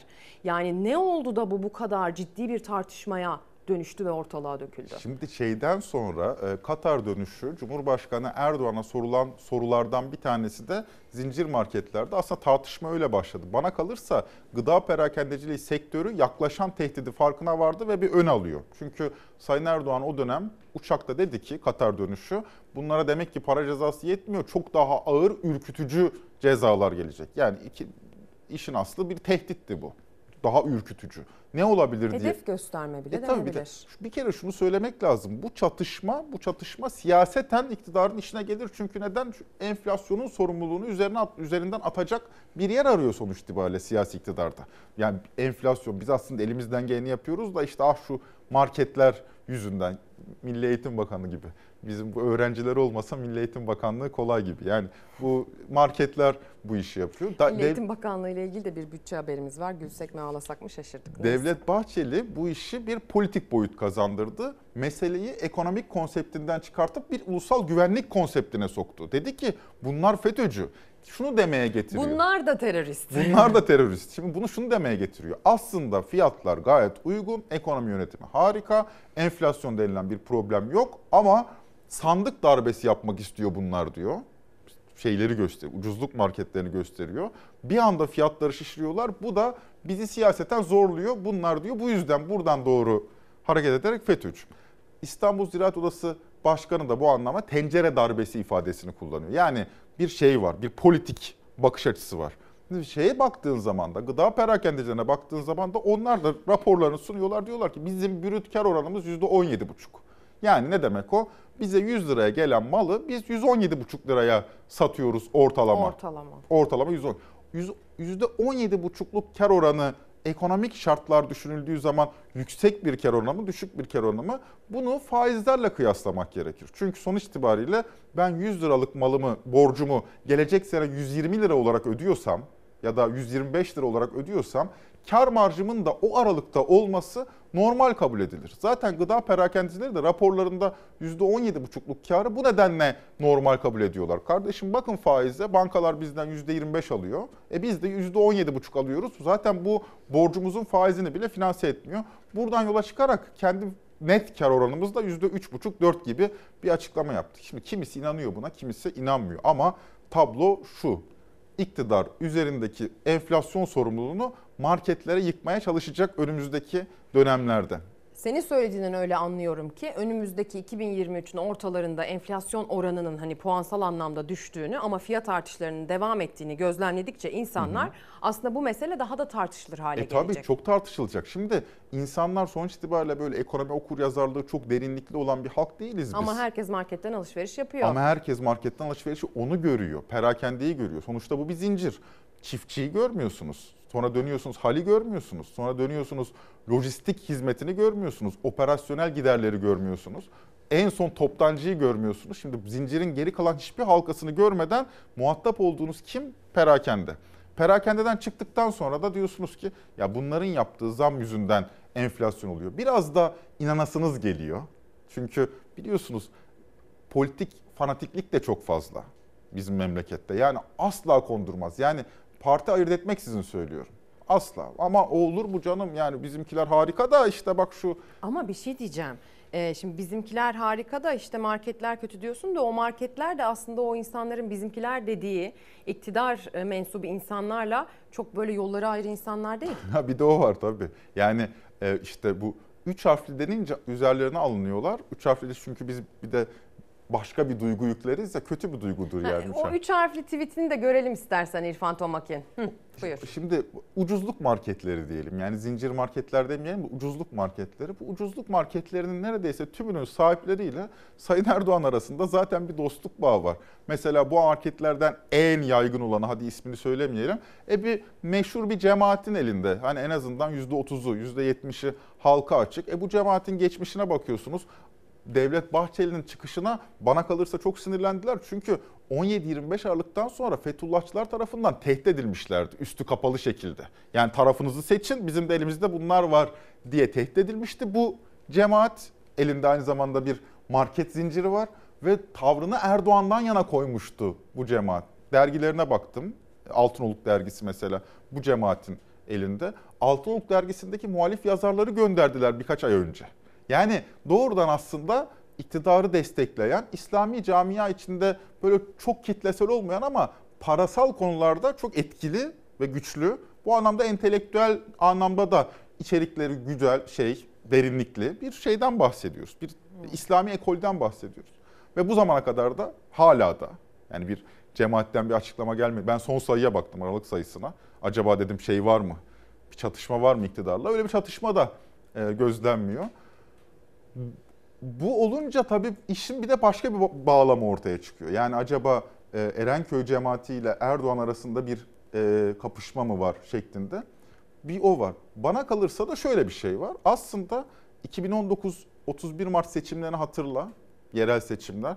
O seçimlerdeki temel ekonomik gündem neydi? Çadırlar kuruldu memleketin her bir yerine. O çadırlar kurulduğunda da yine ucuzluk marketleri hedef olmuştu. Ne, ne denilmişti o çadırları kuranlar? Bakın bu fiyata satılabiliyor. Bu fiyata satılabiliyor. Sizin marketler kabahatli. Halbuki devlet bu fiyatları zararına satıyordu. Yani sonuç itibariyle bir üretim zararıyla ya da bir görev zararıyla bunları teslim ediyordu. O zaman yine marketler hedefe konmuştu. Şimdiki seçim sürecinde bana öyle geliyor ki şimdiki seçim sürecinde söz konusu bu ucuzluk marketleri bir tanzim markete dönüştürme şeyi var. Şimdi e, bir hedefi Gültekin var. Uysal'ın tweetini okuyalım sonra da senin söylediğine paralel Pencere Gazetesi'nin manşetine bakalım. Gültekin Uysal suçluyu başka yerde aramayın. Enflasyona sebep olan 3 harflilerin başı AKP diye bir tweet attı. Bu 3 harfli mevzusunu bu şekilde noktaladı. Son dönemde böyle çok konuşulan tweetler atıyor. Böyle jenerik tweetlerle gündeme geliyor kendisi. Bir de yönetmenim İrfan Tomakin bana Pencere Gazetesi'nin o zaman e, manşetini versin. Yanlış hatırlamıyorsam orada da tarım kredi kooperatiflerinin durumu vardı. Şimdi sen dedin ya aslında bu bu kadar ucuza satılabiliyor suçlu marketler dedin ama şimdi ister istemez herkes o zaman devletin, iktidarın e, elinde olan e, yönetiminde olan yerlere bakıyor. Tarım kredi de mi darbeci diye Hmm. sormuş Pencere Güzel Gazetesi sormuş. manşetten. İktidar ittifakı gıdada yüksek enflasyondan zincir marketleri sorumlu tuttu. Hatta fiyatları arttırmak suretiyle infial yaratarak darbe girişiminden bahsetti. Bu iddiaları dile getiren Erdoğan'ın piyasaları dengelemesi için yaygınlaştırılmasını istediği tarım Kre- kredi kooperatifi mağazalarındaki etiketleri unuttuğu düşünülüyormuş Pencere Gazetesi tarafından. Gazete Pencere'nin yaptığı araştırmaya göre etiketler arasında çok küçük farklılıklar var. Bazı ürünler zincir marketlerde ucuz, bazı ürünler tarım kredi kooperatifi mağazalarında. Ama etiketler arasındaki farklılık kıyamet koparılacak kadar büyük değil. Bir de şu var ya şimdi bunu sen şey yaparken sunarken dün başıma gelen bir hadise. Dezenformasyon yasası çıktı biliyorsun. Bu dezenformasyon yasası tam da tahmin ettiğimiz gibi işliyor. Yani eğer ki iktidara zarar veriyorsa söz konusu dezenformatif bilgi hemen harekete geçiriyor. Fakat iktidara zarar vermiyorsa öne açılıyor. Dün bütün neredeyse bir sosyal medyayı sallayan bir görüntü. Bir pe iki peynir aynı markanın aynı gramajlı iki peyniri karşılaştırılmış. Deniyor ki bir markette 120 lira, bir markette 230 lira. Ya dedim hakikaten bu nasıl olabilir? Yani diğer markette aynı peynir nasıl 230 lira? Şöyle bir arama motorundan fotoğrafları arattım. Bir fotoğrafın çekilmesiyle diğer fotoğrafın çekilmesi arasında 7 ay var. Yani birisi ondan 7 ay önce çekilmiş. Ama birisi almış onu. Tamam o üretim merkezi nedir bilmiyorum. Birisi almış bak demiş. Aynı peynir, aynı market, farklı marketlerde biri 120 bir tabii ciddi bir ilgi alaka da gösteriyor böyle Yani. üretimler. Bu tabii bunun üzerine zincir marketlere sövülüyor. Şunu da dememek lazım. Ben açıkçası oraya da bir baraj koymak lazım. Sektörün, perakende sektörünün %80'inden fazlasını 5 tane şirketin eline vermişsiniz 20 yılda. Şimdi bu kadar yetki verdikten sonra sektörü bir oligopol piyasasına çevirmişsiniz. Bu kadar yetki verdikten sonra e siz verdiniz bu yetkiyi de yani.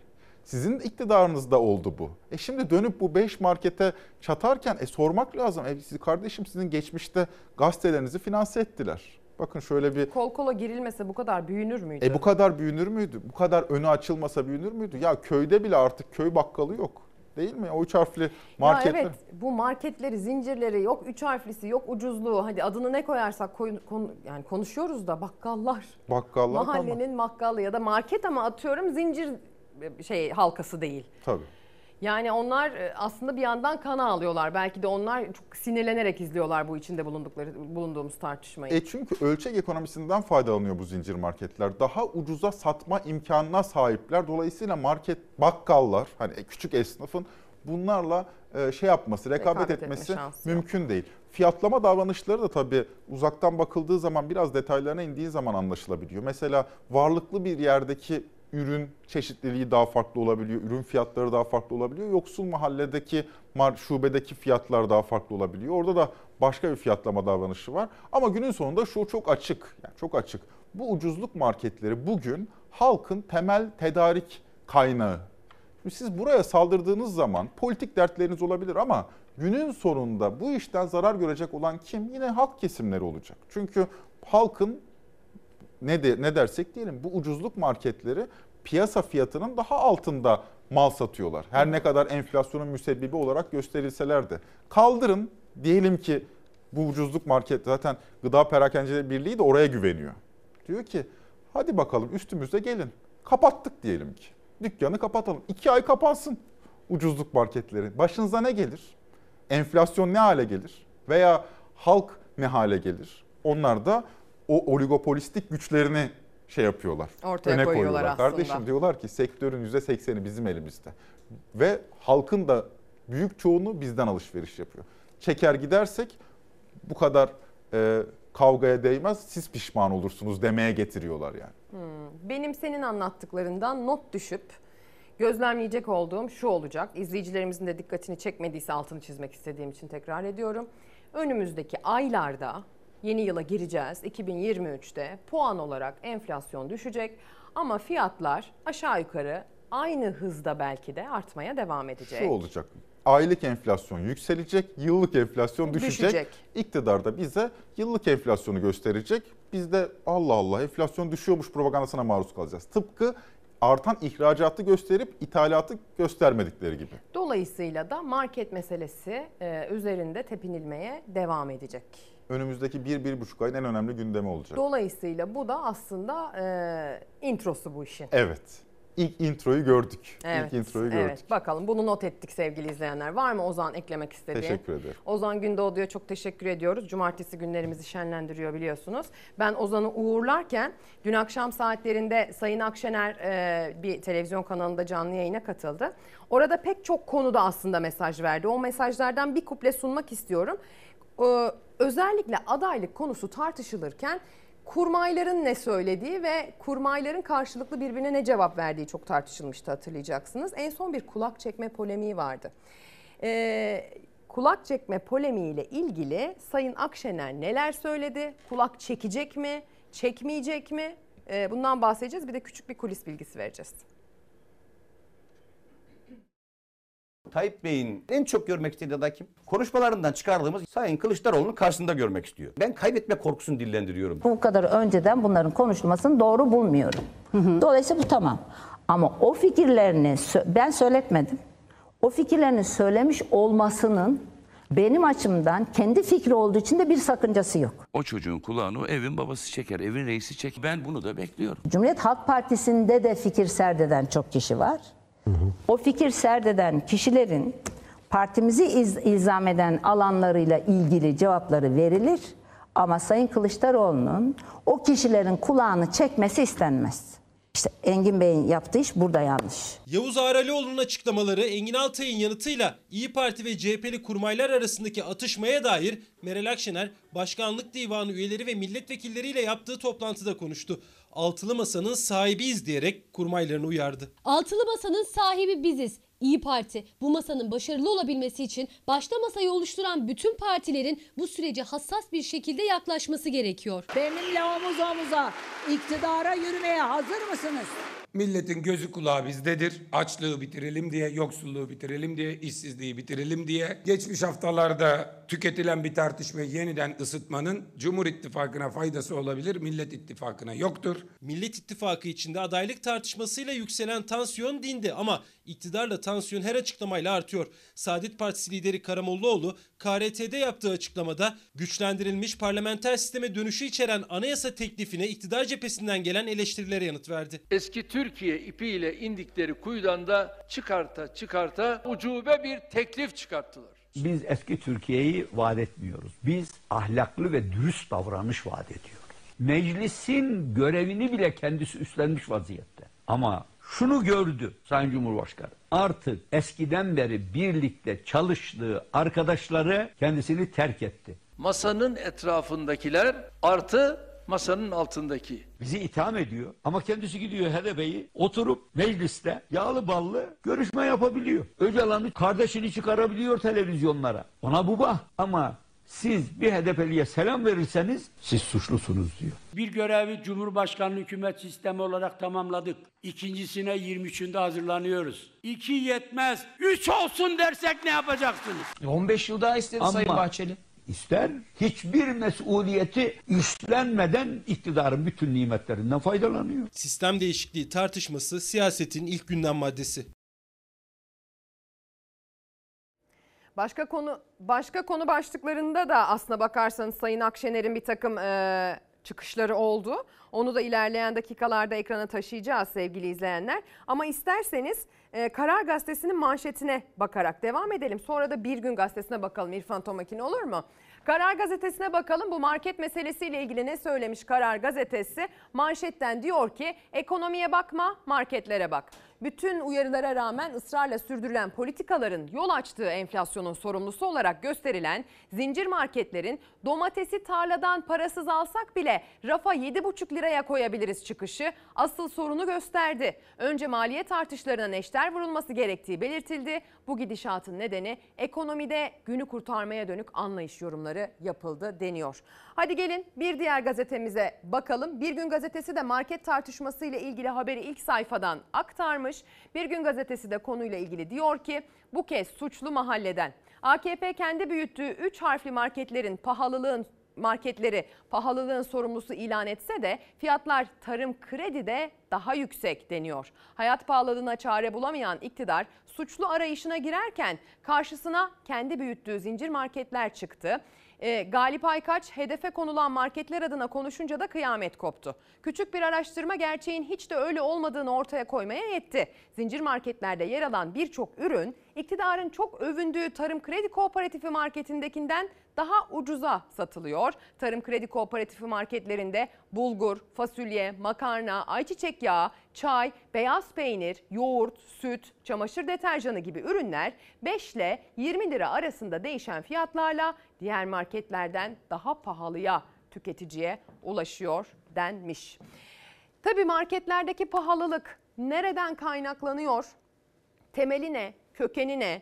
İşte bunun politik yorumlarını bir kenara bırakırsanız poşet dolmuyor sevgili izleyenler. Poşet dolmayınca da ne oluyor? En çok bundan kim etkileniyor? En masum olanlar çocuklar etkileniyor. Eskisi gibi poşetini doldur, dolduramayan anne babalar çocuklarının karnını doyurmanın ötesine geçemiyor. Yani dengeli ve yeterli beslenmelerini sağlamak eskisinden çok daha pahalı. Asgari ücretliyseniz evinize sadece tek bir maaş giriyorsa, iki de çocuğunuz varsa proteinini, süt ve süt türevi ürünlerini, sebzesini, meyvesini dengeli, ver, dengeli vereyim çocuğuma, dengeli bir şekilde tüketmesini sağlayayım derseniz geri kalan her şeyi lüks saydığınızı ve sadece buna odaklandığınızı düşünün maddi olarak. Yine de sizin asgari ücretin yarısı kadar parayı gözden çıkarmanız gerekiyor peşinen ay başında ayın sonuna kadar da zamlanmazsa. Yani dolayısıyla mevzu aslında geliyor, dönüyor, dolaşıyor çocuklara. Çocuklar konusu da çocukların okula aç gittiği, dört çocuktan birinin dengeli ve yeterli beslenemediği okulda aç olduğu, öğretmenlerin tweetlerine yansıdı, siyasi tartışmalara yansıdı. Mecliste teklifler verildi. Hem de bir tane iki tane değil. Bütün muhalif siyasi partiler farklı projelerle çocuklarımızı okulda bir öğün en azından besleyelim. Bakın bunun maliyeti de şu kadar. Hani kur korumalıya bu kadar verirken bunu niye veremiyoruz gibi eleştiriler yöneltmişti. Milli Eğitim Bakanlığı'nın bütçe görüşmelerinde de bu çok tartışılmıştı. Dün itibariyle orta sayfada Milli Eğitim Bakanlığı'nın bütçesiyle ilgili bir e, iddia, bir kulis bilgisi gündeme geldi. Çiğdem Toker verdi o bilgiyi. Milli Eğitim Bakanlığı'nın bütçesinden 62,5 milyar lira e, ödendiği ihtiyaç fazlası olarak yani Milli Eğitim Bakanlığı'nın bütçesinde ihtiyaç fazlası bir 62,5 milyar varmış. Milli Eğitim Bakanlığı bunu bakın ne yapmış. Plan Bütçe Komisyonu'nda çok ilginç bir e, veriyle karşılaştım. Bütçede bir kurumun kendisine ayrılan ödeneği artarsa o artan ödeneği ihtiyaç sahibi başka kur, kuruma e, aktarılmasına e, izin var. Arada da Cumhurbaşkanlığı Strateji ve Bütçe Başkanlığı var. 96,5 milyar lira 2021 yılı bütçesinden yedek ödenek olarak Cumhurbaşkanlığına aktarılıyor. Bu tutarın bu tutarın 62,5 milyar lirası Milli Eğitim Bakanlığı'ndan gidiyor. 19 milyar lirası Emniyet Genel Müdürlüğü'nden gidiyor. 11 milyar lirası jandarmadan gidiyor. Cumhurbaşkanlığı Strateji ve Bütçe Başkanlığı'na aktarıyorlar. Oradan da nereye gidiyor biliyor musunuz kayıt olarak? Hazine ve Maliye Bakanlığı'na, Sağlık Bakanlığı'na, Karayolları Genel Müdürlüğü'ne. İyi Parti Milletvekili Muhammed Cinis de soruyor diyor ki bu e, şehir hastanelerine mi, kur korumalı mevduata mı, e, ulaştırma projelerinin müteahhitlerine mi aktarıldı diye soru soruyor cevap Bu paralar. alamıyor.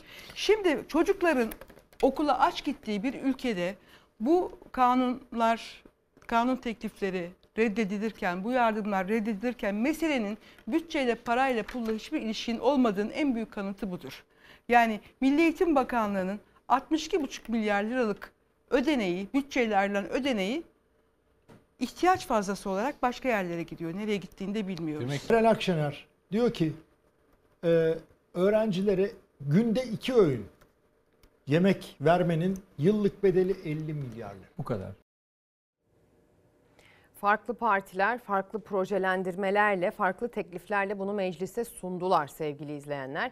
En üst seviyede tutsanız öğrencilere verdiğiniz yemeği en lüks seviyede tutsanız bile tek öğün yemek vermenin 100 milyar lira olduğuna dair e, Türkiye İşçi Partisi bir çalışma ortaya koydu örneğin. Ama gelin görün ki e, kur korumalı mevduatla birkaç zenginin hadi birkaç yüz bin diyelim zenginin e, parasını bir şekilde koruma altına alabiliyoruz ama gelin görün ki çocuklarımızın gelişimini, çocuklarımızın zihinsel, bedensel büyümesini, yetişmesini, anlamasını, algılamasını maalesef garanti altında tutamıyoruz.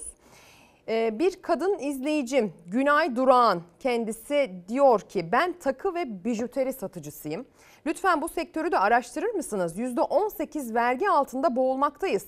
Mücevheratın %0 vergisi olduğu bir ülkede ufacık esnafın %18 vergiyle ücretlendirilmesi sizce merak konusu değil midir diye soruyor. Merak konusu olmaz olur mu diyelim. Evrensel Gazetesi ile devam ediyoruz. Bakın Evrensel Gazetesi bugün manşetten ne demiş? Bir tek A'ya serbest.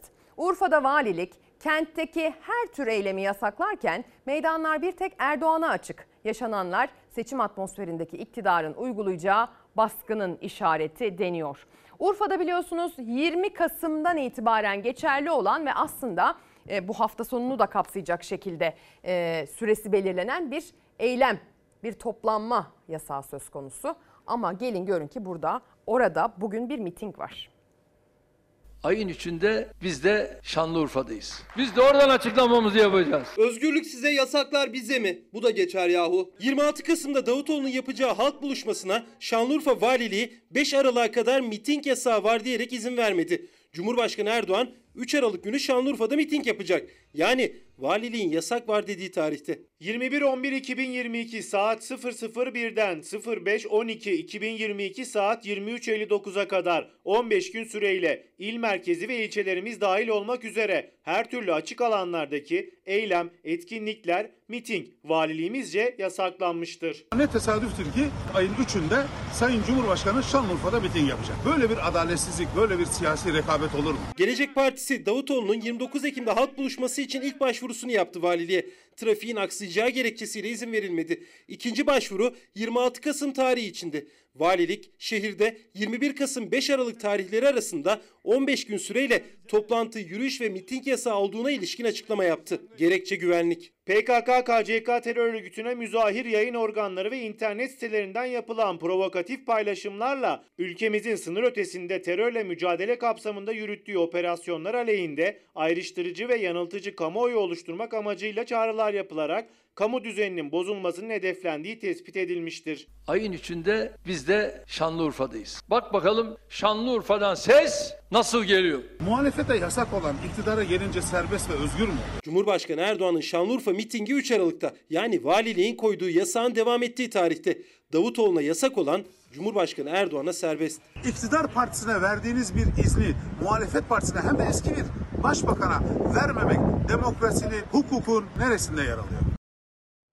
Şimdi hadi gelin biraz da asgari ücretten bahsedelim o zaman. Biliyorsunuz e, çok uzun zamandır kulislerde asgari ücretin alacağı zamma dair bir takım rakamsal veriler havada uçuşuyor.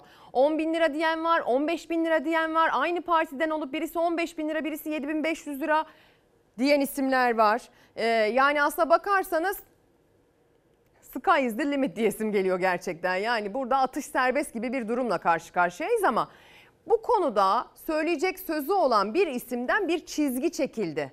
Bu çekilen çizginin nerede olduğu çok tartışıldı. Sözcü gazetesi bunu ilk sayfaya taşıdı. Türk İş Başkanı Ergün Atalay pazarlığı en düşükten başlattı. 7785 lira asgari ücret isteyen başkana işçiler böyle dedi. Bu parayla gel de sen geçin.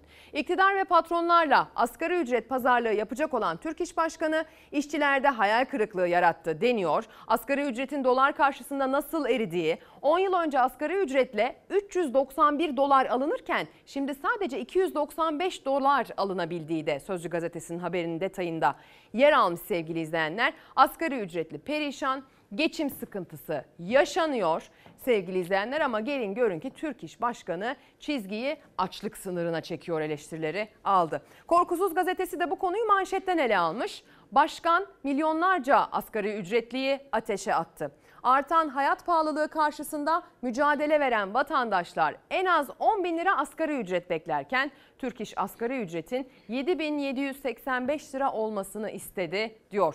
Türk İş Başkanı başka şeyler de söyledi bu konuyla ilgili konuşurken. Bakın e, neler gündeme geldi. 7785 liranın Yani biz altını kabul onun etmez. altında bir rakamı yani kabul etme şansımız sıfır. Kırmızı çizgi bu. Milyonlarca asgari ücretli pazarlık masasında temsil edecek Türk İş'in Başkanı Ergün Atalay yine asgari ücret için kırmızı çizgiyi Kasım ayı açlık sınırı olan 7785 lira olarak açıkladı. Pazarlığı yürütecek Türk İş'in içinde asgari ücretli üye olmadığını. Türk İş'in 1 milyon 300 bin üyesinin içinde asgari ücretli yüzde bir yok. Biz burada neye temsil ediyoruz bu insanları? Kanun yapıcı demiş ki en yüksek üyesi olan işçi sendikası bu işin tarafı olur. Sendikanın olduğu yerde, sözleşmenin olduğu yerde bir kere asgari ücret olmaz. Örgütlü yani sendikalı işçiler zaten asgari ücretin üzerinde maaş alıyor. Asgari ücretli çalışanlar örgütsüz sendikasız işçiler. Pazarlık masasında Türk İş temsil ediyor ama aslında milyonlarca asgari ücretli sahipsiz. Zaman zaman da düşünüyorum. Üyemiz yok. Biz bu insanlardan grev yapamayız. Miting yapamayız. Bu insanlar bizim komşumuz, arkadaşımız ama bizde kayıtları yok, tanımıyoruz. Yani biz onlar adına pazarlık yapıyoruz. İşçilerimiz, Türkiye'nin emekçileri şundan emin olsunlar. Onları enflasyona ezdirmeyeceğiz. Bizim hesabımıza göre gıdada artış %138. Türk İş'in gıda enflasyonu kadar asgari ücret artsa 11.090 liraya yükselmesi gerekiyor. Ama Türk İş Kasım ayı açlık sınırı 7.785 lira. Ergün Atalay da o rakamı telaffuz etti. En az o kadar olmalı dedi. Bu da mevcut asgari ücrete %41 zam demek. Kırmızı çizgi bu. Onun üstüne çıkmak gerekiyor. Enflasyonun tahribatı devam ediyor. Dolayısıyla bunu dikkate alan bir düzenleme yapacağız. Önümüzdeki sene yapılacak olan artışa bu dönemki enflasyon verileriyle hareket ederek değil, önümüzdeki dönem enflasyon beklentileri ışığında bir zam yapılması düşünülmeli. İktidara yakın MÜSİAD'ın başkanı Mahmut Asmalı da gelecek yılın enflasyon tahminlerine göre asgari ücrette artış olması gerektiğini söyledi. Merkez Bankası Başkanı Şahap Kavcıoğlu 2023 yılı için enflasyon tahminini %22,3'e çektiklerini açıkladı. Asgari ücret bu oranda artarsa 6726 lira olacak. 2000 yılında asgari ücret 109 bin lira, gelir vergisi 2500 lira. 22 katı. Şimdi 6.39 katı. 22 kat nerede? 6.39 kat nerede? Kulak arkasından yatılacak bu görmeyecek, duyulmayacak bir meseledir. Asgari ücret pazarlığı bir yanda çalışanların omuzlarındaki vergi yükü de ağır. İşçi konfederasyonları da işverenler de vergi dilimlerinde düzenleme yapılmasını istiyor. Biz zaman Aralık ayında %27'ye giriyorduk. Şimdi Haziran ayında giriyoruz. Bu ne demek biliyor musunuz mu? Yani benim 700 lira param her ay benden kesiliyor. Ben bunu Maliye Bakanı biliyor. Yazdım, söyledim. Vergi neticene kadar hiç bırakmam onu. Ya işte bu sözler dile geldi sevgili izleyenler. Peki ya sizin sözleriniz, sizin gönderdiğiniz mesajlar? Pek çok mesaj gönderiyorsunuz. Bu gün itibariyle gelen mesajlara günaydın diye başlanıyor olması gerçekten bizim için kıymetli. Kıdem tazminatı konusunda da değinin diyor. Kıdem tazminatlarıyla eskiden bir ev alınırken şimdi ikinci el araba bile almak zor. Enflasyona göre güncellenmesi gerekmez mi diye sormuş. Ee, Türk İş Başkanı koltukta oturuyor, hak arıyor, mektup gönderiyor, hak istiyor. Kalkıp asgari ücretliler için açlık rakamı kırmızı çizgimizdir diyerek iktidara ve iş dünyasına selam çakıyor demiş Bülent Demir gönderdiği mesajda. Maske cezaları silindi diyor. Gül Mahmutoğlu hatırlatıyor. Maske cezaları silindi acaba devletin sözüne uyup da borç harç ödeyenlerin para iadesi yapılmayacak mı? Sorar mısınız demiş. Sorarız tabii ki. İyi yayınlar, sağlıklı günler dilekleriniz var. Çok teşekkürler. Staj mağdurları yine ekran başındalar. SSK, SSK kartı var. SSK numarası var. E-Devlet'te ilk işe giriş tarihi olarak gözüken ama emekliliğe gelince SSK'sı yok sayılan mağdur kişilerdir diyor e, staj mağdurları. Sertel Arzuman gönderdiği mesajda. Bir de bugün doğum günü olanlar var sevgili izleyenler. Onlardan bir tanesi de Engin Güner. Kendisinin doğum gününü kutluyoruz. Nice güzel e, yaşları olsun. E, 80 yaşına girdi kendisi ve bununla ilgili diyor ki 80 yaş için sonsuz müteşekkirim. Ayrıca muhteşem bir eş, beni hiç üzmeyen, aksine gururlandıran iki evlat ve üç çok değerli torun bahşeyledi bu hayat bana diyor. Allah cümlemizin evlatlarını, torunlarını bağışlasın, dürüstlükten ayırmasın, haram nasip etmesin, vatanımıza, milletimize hayırlı hizmetlerde bulunmayı nasip etsin demiş Engin Güner. Ben bu uzun sürede memleketime elimden geldiğince iyi hizmet etmeye çalıştım. Türkiye'nin demokrasi döneminin yakın tanığı oldum. Ülkemizin birçok alanda çok ilerlediğini gördüm diyor. Bizim dönemimizde dünyaya açıldık. Cumhuriyetimizin ilk yıllarında Atatürk döneminde her alanda yapılan büyük kalkınma hamlesini sürdürdük. Son 72 yıllık de demokrasi deneyimimizde şüphesiz iniş çıkışlar oldu. Çok badireler atlattık ama sonunda milletimizin sağduyusu sayesinde hep doğru yolu bulduk. özellikle son 10 yıldır her alanda çekmekte olduğumuz büyük zorlukları yine aşacağımıza e, inancım tamdır demiş. E, Engin Güner'in doğum gününü de kutlayalım. Mesajını da böylece size aktarmış olalım. Dönüşte Engelliler Günü'ne dair günün anlam ve önemine e, dair pek çok haberimiz olacak. E, Sayın Akşener'in sözlerinden aktaracağımız güncel bilgilerimiz var. Hayata dair cebinize, sağlığınıza, size bize, sokağa dair pek çok haberle geri döneceğiz birazdan. Günaydın sevgili izleyenler. Bir kez daha Çalar Saat hafta sonuna hoş geldiniz. Kaldığımız yerden devam ediyoruz. Poşet dolmuyor başlığını attık. Dolmayan poşetlere dair mesajlarınızı da bol bol okumaya gayret ettik geçtiğimiz bloklarda. Şimdi isterseniz biraz bu habere yani bu başlığa ilham olan haberi bir izleyelim. Biliyorsunuz çünkü bu poşetlerin dolmaması ile ilgili çeşitli çeşitli haberleri sürekli yapıyoruz. Çünkü aslında siyasetler istediği siyasetçiler istediği kadar birbirleriyle farklı farklı polemik başlıklarında tartışsınlar. Ee, işte dış politikayla ilgili, makro ekonomiyle ilgili, işte ne bileyim seçime dair, adaylığa dair yok altılı masası, yok iktidarı bir sürü tartışma ola dursun. Çok büyük bir gerçekliğimiz var. Poşet dolmuyor.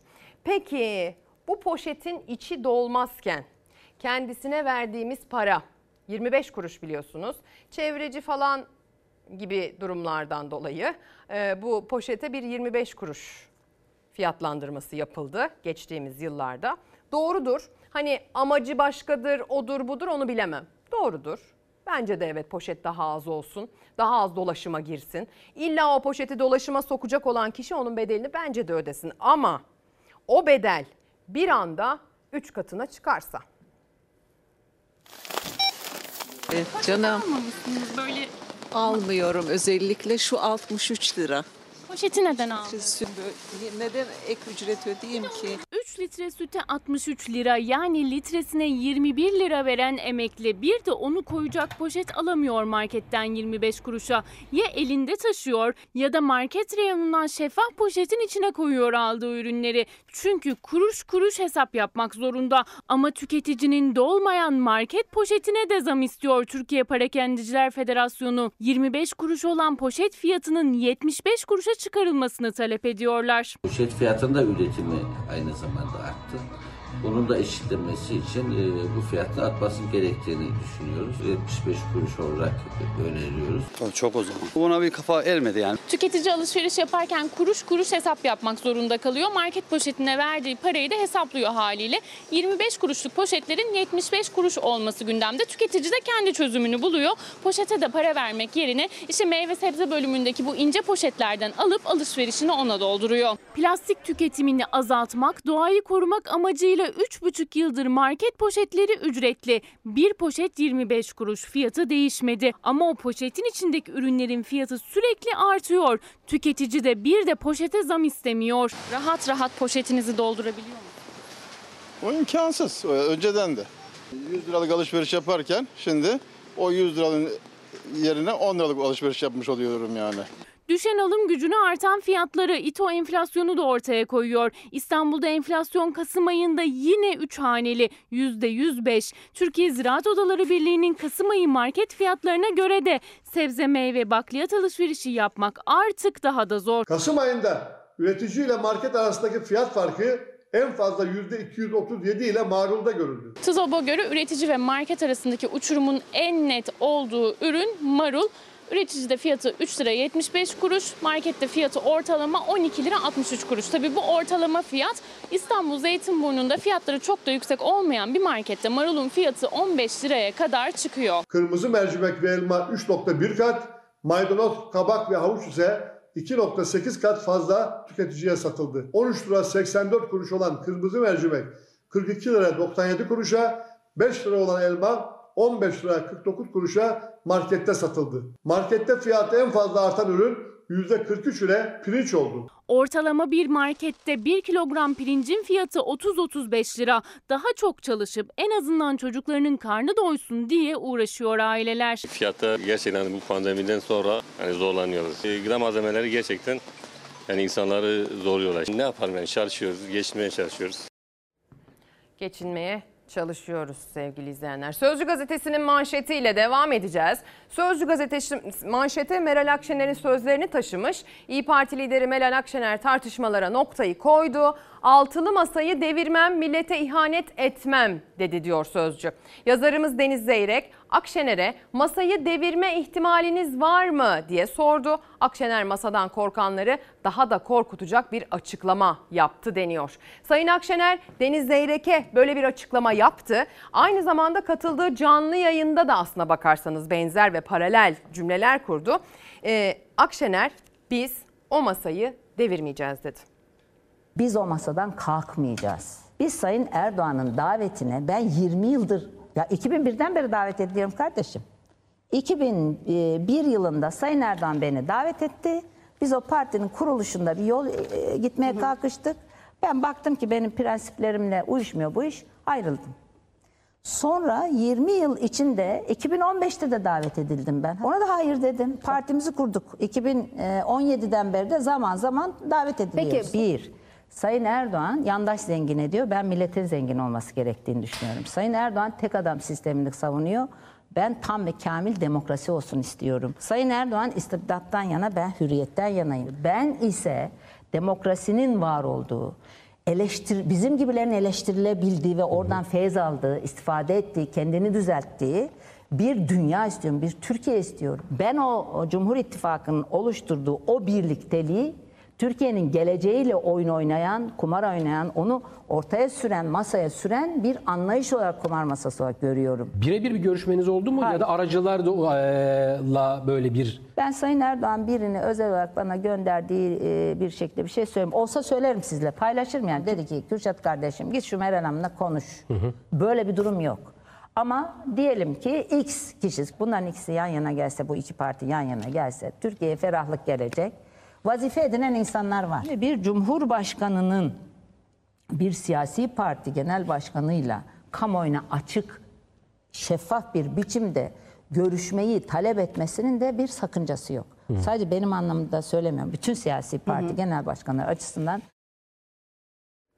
Devam ediyoruz sevgili izleyenler. Ee, market meselesiyle devam edeceğiz. Şimdi biz pek çok ürünü bir gün önceden dahi zamlı satın aldığımız bir süreçteyiz. Uzunca bir zamandır. Enag'ın açıkladığına göre %200'e vuran bir enflasyonun içerisindeyiz. TÜİK'in açıkladığı ise çok daha azı ama yine de o bile azımsanmayacak ölçüde bir rekor seviyesinde gerçekleşiyor. Bir baz etkisi beklentisi var. Yani fiyatlar artmaya devam edecek ama yıllık enflasyon, aylık enflasyon bakıldığında düşüyormuş gibi görünecek diye az evvel de uzun uzun konuştuk. Hadi gelin bu sahipsiz kalan, kimin neden yaptığı anlaşılamayan e, mevzuya, market meselesine bakalım. FETÖ terör örgütüyle bizi tehdit eden parti liderlerine söyleyeceklerimiz var. Bir ahlaksızlar, bir edensizler. Sizlere bundan sonra sizin tonunuzda cevap vereceğim bunu bilesiniz. Fiyatlarla keyfi olarak oynayıp hayat pahalılığını körükleyen, fiyat terörü yaratan FETÖ yanlısı siyaset ve piyasa simsarlarına aman vermeyeceğiz. Sürekli zam yapan zincir marketlerin FETÖ'yle irtibat ve ilişkisinin titizlikle araştırılması gerektiğine de inanıyorum. O zaman sormak lazım. Sayın Devlet Bahçeli, Merkez Bankası'nın 128 milyar dolarını bu marketler mi buharlaştırdı? Doları bu marketler mi fırlattı? Türkiye'yi kim yönetme yetkisine sahipse sorumlu olan onlardır. Gıda Parakendecileri Derneği Başkanı'nın Bahçeli'ye yönelik sözlerine MHP'den yanıt gelirken muhalefet Cumhur İttifakı ortaklarının zamlardan zincir marketleri sorumlu tutan açıklamalarına tepkili. Fiyatlar düşükken başarı sizin ama yükselince sorumluluk marketlerin. Öyle mi Sayın Erdoğan, Sayın Devlet Bahçeli? Zincir marketlerdeki fiyat farklılıklarını üzerine üzerine gitmek suretiyle süratle kaldıracağız. Köprü ve otoyol ücretlerine zam mı yapan kim? Elektrik ve doğalgaz zammını yapan kim? Sayın Erdoğan'ın kendisi değil. Mağazalarımızın %97'si kiralıktır. %3'ü kendimize aittir. O %97'liye her bir dükkan ödediğimiz kiradan daha fazla elektrik parası öder hale geldik. Gıda Parakendecileri Derneği Başkanı girdi maliyetlerindeki artışlara dikkat çekmiş, enflasyonun zamların sorumlusu biz değiliz demişti. Deva Partisi lideri Babacan da bir yıl önce yaptığı konuşmayı paylaştı sosyal medya hesabından. Çünkü o günde zamların sorumlusu olarak zincir marketleri suçluyordu iktidar. Bir yıl sonra da aynı. Kendi belirlediğiniz fahiş köprü ve otoyol fiyatlarıyla mücadele etmek için kimi görevlendireceksiniz? Kontrollerimizi daha da sıklaştıracağız. Daha da farklı hale getireceğiz. Kendi belirlediğiniz fahiş elektrik ve doğalgaz tarifeleriyle mücadele etmek için hangi müfettişleri görevlendireceksiniz? Hiç öyle sorumluluğu sağa sola yıkmayın. Siz bu ülkede enflasyonun da hayat pahalılığında sebebisiniz. Suçluyu başka yerde aramayın. Enflasyona sebep olan 3 harflerin başı AKP. Muhalefetin elektrik, doğalgaz, köprü, otoyol zamlarıyla yaptığı hatırlatmalara, sorduğu sorulara iktidar cephesinden yanıt yok. Şimdi sırasıyla Antalya'dan iki haber vereceğiz sevgili izleyenler.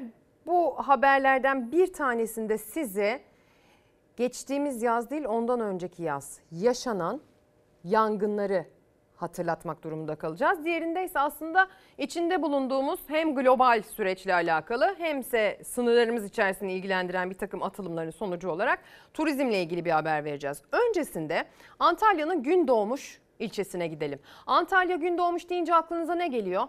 Benim aklıma o mega yangınlarda çok canı yanmış orman varlığının büyük bir çoğunluğunu kaybetmiş bir ilçe geliyor. Hatırlayacaksınız orada da çok ciddi yangınlar olmuştu o yaz. Şimdi o yangınların yaşandığı e, ormanlarda, yanmış kül olmuş ormanlarda madencilik faaliyetleriyle ilgili bir tartışma çıktı. Öyle olduğu iddia ediliyor ki birçok madenci firması e, burada maden çıkarmakla ilgili başvuru yapmış. Bizim köyümüz yandı. Evlerimiz yandı, bağlarımız yandı, dağlarımız yandı. Yeşilliğimiz kalmadı. Biz ormanımızı vermek istemiyoruz, dağlarımızı vermek istemiyoruz. Dağlarda geyikler yaşar, tavşanlar yaşar, keklikler yaşar. Biz avuç çapurcuya veremeyiz biz burayı. Veremeyiz. Geçen yıl çıkan o büyük ve korkunç yangında ağaçlarını kurtarabilmek için günlerce alevlerle mücadele etmişti köylü. Yanan alanlar maden şirketlerinin iştahını kabarttı. Antalya'nın Gündoğmuş ilçesi için yüzlerce maden arama ruhsatı başvurusu yapıldığı ortaya çıktı. Taş ocağı girişimi köylüleri ayaklandırdı. Köyümüzde biz mermer ocağı istemiyoruz. Biz köyümüzde mermer ocağı istemiyoruz, yaşamak istiyoruz. Bura Toroslar, Yörüklerin göç edip Türkiye'ye yerleşti. İlk Asya'dan gelen Türklerin yeri burası. Kimse buraya çapa vuramaz. 2021 yazında Türkiye tarihinin en büyük orman yangını faciasıyla karşı karşıya kaldı. Aynı anda birçok ilden alevler yükseldi. Günlerce sürdü kabus. İşte o yanan yerlerden biri de Antalya'nın Gündoğmuş ilçesiydi. İlçe orman varlığının %80'ini kaybetti. Yeşil yaprağımız sadece orada kaldı. Biz yeşil ormana hasretiz. Bizim köyümüz yandı, evlerimiz yandı, bağlarımız yandı, dağlarımız yandı. Yeşilliğimiz kalmadı. Kanımızı veririz, dağlarımızı vermeyiz. Yanan alanlar tekrar canlanırken geldi o haber. Sedir ormanları, doğası, su kaynakları ve sit alanlarıyla cennetten farksız olan gün doğmuşta maden ve taş ocakları açmak amacıyla çok sayıda başvuru yapıldığını öğrendi köylüler. Topraklarını savunmak için kenetlendiler. 2021 yılında 100 adet Maden Teknik Arama Enstitüsü'ne maden arayışı için başvuruda bulunmuştur. Kalan ormanlarımızda giderse bizden sonra gelecek nesiller ormansız, topraksız, susuz, hayvansız, sebzesiz, meyvesiz kalacağız hepimiz. Ardıç ağaçlarının bulunduğu bölgelerin dokunulmazlığı var iken bu ağaçların olduğu yerlere kasaca ruhsatı vermenin ne demek olduğunu buradan hatırlatmak istiyorum bizi yönetenlere. Harmancık mevkiinde toplanan bölge halkı ellerinde orman katliamına hayır, su kaynaklarımıza dokunmayın yazılı pankartlarla eylem yaptı. Bu pankartları aksesuar olarak elimizde tutmuyoruz. Bu ilgililere söylüyorum bu pankartlardaki yazıları beyinlerine kazısınlar. Ne ellerinde kalan bir avuç ormandan ne sularından ne de geçim kaynaklarından vazgeçmek istiyor köylü. Doğayı talan etmekten çekinmeyen madencilik örnekleri var çünkü hafızalarında. Ruhsat başvurularının iptalini istiyorlar. Biz köyümüzde mermer ocağı istemiyoruz, yaşamak istiyoruz. Mücadele ettik. Nasıl kazandık? Aynı bu mermer ocaklarında da hep beraber mücadelemizi vereceğiz. Antalya'dayız ama daha çok merkezindeyiz şimdi sıradaki haberde de. Biliyorsunuz Antalyalılar özellikle Rus turistler Antalya özellikle Rus turistlerin ve Alman turistlerin tercih ettiği bir adres. Turizm denince ülkemizde ilk akla gelen illerden bir tanesi ve geçtiğimiz yıllarda özellikle pandemi dolayısıyla dünyanın yaşadığı turizm sıkıntısını Türkiye'de yaşadı, Antalya'da yaşadı ama şimdi bir toparlanma süreci içerisinde. Antalya ama tabii sorabilirsiniz yani bu seferberlik ilan edilmesiyle Rusya'dan Antalya'ya göçenler, Antalya'ya hali hazırda göçmüş yakınlarının yanına koşturup sığınan, taşınanlar da var mıdır bu rakamların içinde diye sorabilirsiniz. Ee, bu soruyu soralım ama bu turizmle ilgili özellikle Antalya özelinde yaşanan tırmanışa bir mercek tutalım. Çok iyi bir sezon geçirdik. Geçirmeye de devam ediyoruz. Antalya turizmi son yılların en iyi ayını yaşadı. Kente turist taktı. Antalya'ya 11 ayda sadece hava yoluyla 13 milyon 138 bin yabancı turist geldi. Bu gelen ülkeler arasında tabii bir sıralama yapmamız gerekirse Rusya birinci sırada. Rus turistler %23,5'la birinci sırada. Ardından %22 ile Almanya geliyor. Onları İngiltere, Polonya ve Hollanda takip ediyor. Geçen ay e, en iyi Ekim bugüne kadar ki en iyi Ekim ayı olarak ilan etmiştik. E, yaşadığımız pik yılımız olan 2019'dan da daha yüksek bir miktarda misafirimiz olmuştu Ekim ayında. Kasım ayı da öyle oldu.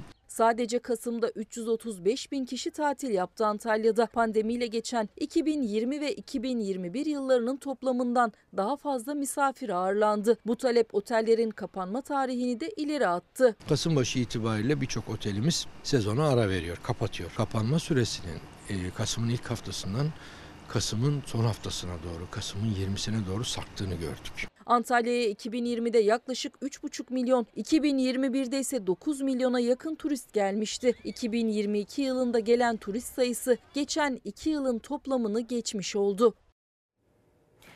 Bugün 3 Aralık Dünya Engelliler Günü. Engelli olup da o engellerinden aldıkları destekler, yollarındaki engellerin kaldırılmasıyla, ufuklarının açılmasıyla aslında e, ilerlemelerini sağlayan o destekçiler sayesinde bu engellerden kanatlanıp uçan bir sürü örnek var etrafımızda. Engelliler çok fazlalar, çok büyük bir kitleler. Sokakta onları görmüyorsunuz. Ne kadar büyük bir kitle olduğuna hakim olmak gözlemlenebilecek bir durum değil. Çünkü sokakta olmaları çok kolay değil sevgili izleyenler. Ama işte eğer desteklerseniz, önlerini açarsanız, onların e, hak ettiği eğitimi hak ettiği ölçüde ulaşılabilir kılarsanız bakın neler oluyor. Bu projeyi duraklarda otobüs duraklarında, metro duraklarında engelli bireylerin zorlandığını gördük. Engelli bireyler kolaylıkla tek başlarına binemiyorlardı otobüslere, dolmuşlara, taksilere ve benzeri toplu taşıma araçlarına. Biz de onların hayatını kolaylaştırmak için, onların daha rahat sosyalleşebilmelerini sağlamak için el prototipimizi ve durak prototipimizi kullanarak bir bütün bir proje yaptık. Engelli bireylerin hayatını kolaylaştıracak bir buluşa imza attı lise öğrencileri. Adı Enbus projesi. E, engelli birey durağa geldiği zaman e, otobüs numarasını e, ilgili duraktaki veya elindeki bir cihazdan tuşluyor ve bu otobüsten e, şoföre bir sinyal gidiyor. Sinyali algılayan şoför e, durağa yaklaşıyor ve yolcuyu, engelli bireyi alıyor. Bu sayede engelli birey bağımsız bir şekilde otobüse binmiş oluyor ve hayatları kolaylaşmış oluyor. Dünya Engelliler Günü'nde 2 yıllık emeklerini anlattı Robokod Buca takımı. İzmir Buca'da Süleyman Şah Mesleki ve Teknik Anadolu Lisesi öğrencilerinin projelerini geliştirdiği takım 2017 yılında kuruldu. Projemizi 2020 yılından beri geliştirmekteyiz. Ortalama günlük olarak 7-8 saate yakın bir zamanda çalışıyoruz. Yeri geldiğinde ise e, sabah derslerimizden geliyoruz ve burada çalışıyoruz. Boş zamanlarımızda da çalıştığımız oluyor. Aynı zamanda hafta sonları da geliyoruz ve burada e, projemizi geliştiriyoruz. Çok çalıştılar. O günden bugüne sayısız projelere imza attı öğrenciler. Onlardan biri de Enbus adı verilen bu proje. Proje kapsamında durağa yanaşan otobüsün hangi güzergahta ilerlediğini gösteren bir sistem kuruldu. Tasarladıkları elektronik kartı programlayıp bir cihaza yerleştiren öğrenciler bunu da engelli bireyin kullandığı beyaz bastona sabitledi. Sistem sayesinde görme engelli bireyler durağa gelen otobüsün numarasını ve güzergahını öğrenebiliyor. Sistemden giden sinyal sayesinde şoför de durakta görme engelli bir bireyin otobüs beklediğini biliyor. Engelli bireylerle görüştük ve engelli bireylerin bu, bu projeyi beğendiklerini gördük. Projemizin günlük hayatta engelli bireylerin hayatlarını kolaylaştıracağına inanıyorum. Projemizi de e, 2020 yılından beri geliştiriyoruz. Patentine başvuruldu. Teknofest'te Türkiye üçüncülüğü var. Çok beğenilen tutulanan bir e, proje. Projede yer alan 11. sınıf öğrencisi Sercan Sarp Koşar ve Muhammed Ömer Aslan bütün boş vakitlerini bu projeyi geliştirmeye adadı. Şimdi hedefleri projenin belediyelerce hayata geçirilmesini sağlamak. Bir izleyicimiz engellilerle ilgili böyle bir bilgi düzeltmesi yapmak istemiş. Aslında gönderdiği mesajda çok özür dilerim. Diyor ki engellilerin ücretsiz eğitimi erişilebilirdir aslında haftada 8 saat pardon ayda 8 saat haftada 2 saat diyor. Bizim kastettiğimiz o değil. Eğer normal bir gelişimi olan çocuğu yani bir farklılıkla doğmamış zihinsel bedensel bir çocuğu haftada 40 saat eğitim almalı diye kategorize ediyorsanız eğitime daha çok ihtiyaç duyan, yaşamsal anlamda, sosyal anlamda konuşmasıyla ilgili, hayata entegre olmasıyla ilgili her türlü eğitime e, farklılığı olmayan bireyden daha çok ihtiyacı olan bireylerin eğitim hakkının daha yüksek saatlerde ücretsiz olması lazım. 40 saat mi? 45 saat mi? Hepsinin ücretsiz olması lazım sevgili izleyenler. Aslında kastettiğimiz buydu. Can Kaynardağ da diyor ki günaydın Ezgi Hanım esasında engellilere engel olanları eğitmek gerek. Zira dostlarımız inanın yaşam yaşama daha fazla bağlılar. Yeter ki onların önündeki engelleri kaldıralım diye bir mesaj göndermiş. Şimdi bir e, sinemaya gidelim istiyorum. Sonra e, çok ekranlardan yakından tanıdığınız, yıllardır bildiğiniz ve çok da sevdiğiniz isimlerle size sürpriz yapacağım. Önce sinema. Es el maestro de actores y Félix es pues una estrella a nivel mundial. Penelope Cruz ve Antonio Banderas yıllar sonra yeniden resmi yarışma filmiyle kamera karşısına geçti. Viciosa, genia. Un ejercicio sobre el ego. Sinemanın iki usta ismi resmi yarışmada birbirine zıt karakterlerdeki film ekibiyle kamera karşısına geçen iki ünlü oyuncuyu canlandırıyor.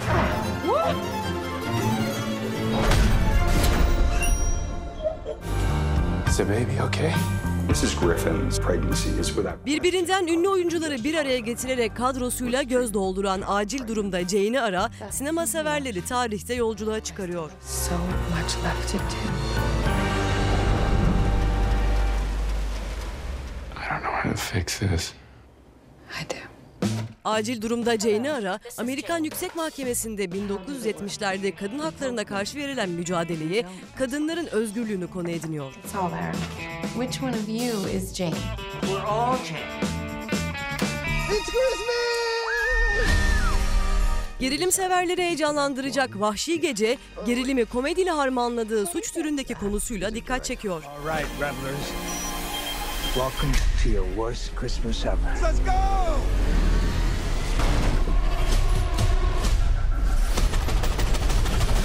Milletvekili Serkan Bayram'ın hayat hikayesinden esinlenen Buğday Tanesi, engelli bir bireyin verdiği mücadeleye odaklanıyor. Yaşasa bile sakat kalacakmış. Görüş ve önerilerini bizimle paylaşması için Sayın Avukat Serkan Bayram'ı huzurlarınıza davet ediyorum. Bir çocuk eller olmadan ne yapar abi? Neden bizim gibi engelli bir vatandaş vali olmasın? Neden bir büyükelçi olmasın? Yunus Çocuk'la birlikte panda ve sevimli canavarlar çocuklar ve ebeveynlerine keyifli dakikalar vaat ediyor. Bu uzaylılara Nuva'nın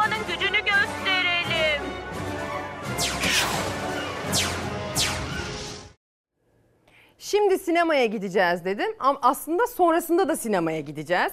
Murat Şeker yönetmen, Şevket Çoruh oyuncu, ekranlardan tanıdığınız, ekranlardan yapımlarıyla da yakından tanıdığınız isimler sevgili izleyenler stüdyomuzda konuklar. Çünkü aslında vizyondaki filmler sadece bunlar değil bir de ne var? Adını ezberlediğiniz, çok iyi bildiğiniz Çakallarla Dans 6 var. Hayırlı olsun, hoş geldiniz. Hoş bulduk. Vizyona girdi. Girdi. Dün girdi. Ee, maşallah da güzel bir başlangıç Güzel mi? yaptı. Hayırlı Tabii uğurlu olsun. bize e, anlık rakamlar geliyor. O yüzden dün filmimizi seyreden herkese çok teşekkür ediyorum. Sinema salonları böyle pandemi sonrası tam randımanlı çalışmamıştı. Dün Türkiye'nin birçok yerinden böyle kapalı gişe haberleri geliyor. Salon sahipleri arıyor. Hı hı. Yani hem onlarla bunu paylaşabildiğimiz için mutluyuz hem de bir şeye vesile oluyoruz. Tekrar geniş kitleleri sinemaya çağırmış oluyoruz. O yüzden mutluyum. Bu sabah çok mutlu uyandım. Yani e, bir işin uzun soluklu ve istikrarlı olması da çok dikkat çekici oluyor ki sizi biz uzun soluklu ve istikrarlı işlerden de tanıyoruz. Reklam arasında da biraz takıldım kendilerine. E, Peki sinemaya gitmemiş olanlar da var ekran başında. Fragmanı izleyelim. Şimdi Tabii. yönetmenim arkada böyle gösteriyoruz ama hadi o zaman isterseniz yönetmenimiz bize versin. Sesli bir şekilde biz fragmanı e, fragmanı izleyelim, gelelim. Hikmet, doymadıysan bir tane daha söyleyelim oğlum. Kesinize bereket kardeşim kafi. Bir değil, iki değil, üç değil. Dört değil, beş değil. Yine mi çakallarla dans be? İşe yaramaz. Boş herifler size. Bir ölü soymadığımız kalmıştı onu da yaptık. Mektup Fatma'nın ablası Manolya'dan. Kos odası. Yunanistan'da bu ada. Adada kaybolan tek canlı biziz ya. English? No. Of. Oh be. Bizde de yok. Biz de bilmiyoruz çok şükür. Vatani görev arkadaşlar. Koskoca ajanların yapamadığını biz nasıl yapacağız acaba? Yağlı kapıya denk geldin Gökhan'cığım. Şehadet şerbetini içeceğiz arkadaşlar. Gökhan şu eteğini kapat lan. Hay. Tek yapacağımız şey Anna Karenina'yı kendi tarafımıza çekip içeriden bilgi edinmek. Yüzük çıkmış ama izi kalmış. Doğum lekesi bu. Fatma annemin adı. Yine çok eğlenceli olacağı benziyor. Öyle. Ee, kadronuz zaten çok sağlam. Ee, neler söyleyeceksiniz Çakallarla dans altıyla ilgili? Şimdi e, yıllardır bana bu pandemi boyunca 4 yıl ayrı kaldık Çakallar 5'ten bu yana. iki soru soruluyordu. Bir, yeni film ne zaman geliyor? Geliyor. Kadro aynı mı? Aynı. yani her şeyin değiştiği bir süreçte ben toplumdan o e, rüzgarı ve enerjiyi aldım. Bizim projemizin değişmezdi ve bir arada olmamız çok önemseniyor. E biz de 12 yıldır hem Şevket hem İlker hem diğer arkadaşlarla birlikte çalışıyoruz. Hı hı. Dolayısıyla bu sefer de macera e, dolu dizgin hem de uluslararası sulara çıkıyoruz. Yunanistan'da Hmm. çektik filmin e, Kos Adası'nda. Kos Adası'nda yarısını. Ve tam da böyle iki ülke başkanları arasında atışmaların yaşandığı dönem. Eyvah. Bir sabah ansızın geliriz, yok akşamüstü gelin çay içeriz falan gibi oluyor. Biz de vizeler alıyoruz, vizeler geri döner mi dönmez mi ama şunu söyleyeyim toplumlar arasında bir sorun yok. Bizi Kosta çok güzel ağırladılar. Buradan e, bizi izleyenler de vardır o da çünkü nüfusunun %15-20'si Türk hala Kos Hı hı. Adası'nın. Çok teşekkür ediyorum. Çok Selam güzel gönderelim. ağırlandık. Ee, her konuda da çok yardımcı oldular. Yani halklar arasında bir sorun yok aslında. Sanat yine köprü mü oldu yani? Oldu vallahi oldu. Siz neler söyleyeceksiniz Şevket Bey? Ya benim için tabii ki 6. film 12 senedir yani bir süreç içinde 6 film bayağı önemli. Yani benim de yani kendi özel tarihimde de çok önemli. 6 tane bir e, sinema salonlarına giren bir film. Ee, e, Çakalların hikayesi e, sürekli kolay yoldan para kazanmaya çalışan bir e, arkadaş grubunun artık Türkiye'de bunu beceremeyeceklerini e, aslında Allah Allah. evet bir onlar beceremedi zaten. Evet. O, e, Bir istisna yaşanmış evet, sanki. Yani biz burada yapamıyoruz. e, bunu uluslararası sularda yapalım diye e, yurt dışında arıyorlar. Orada da beceriksiz oluyorlar. Demek ki bunlar pek beceremeyecekler yani bu anlaşılan bu gidişatta. E, biz neslinin tükenmesini istiyoruz ama hayvan olarak değil tabii. Yani çakallık meselesini. ama e, ne yazık ki tükenmiyor. E, çok eğlenceli. Gerçekten e, bu yaşadığımız bu süreçte bu gündemde e, sinemaya gidip e, güzel, eğlenceli vakit geçireceklerini düşünüyorum. Bütün seyircilerimizi de e, davet ediyoruz. Mutlaka Çakallar Dans'la 6'yı seyretsinler. Biz burada şimdi Türkiye'den, dünyadan gerçekleri veriyoruz. Gerçekler acıdır.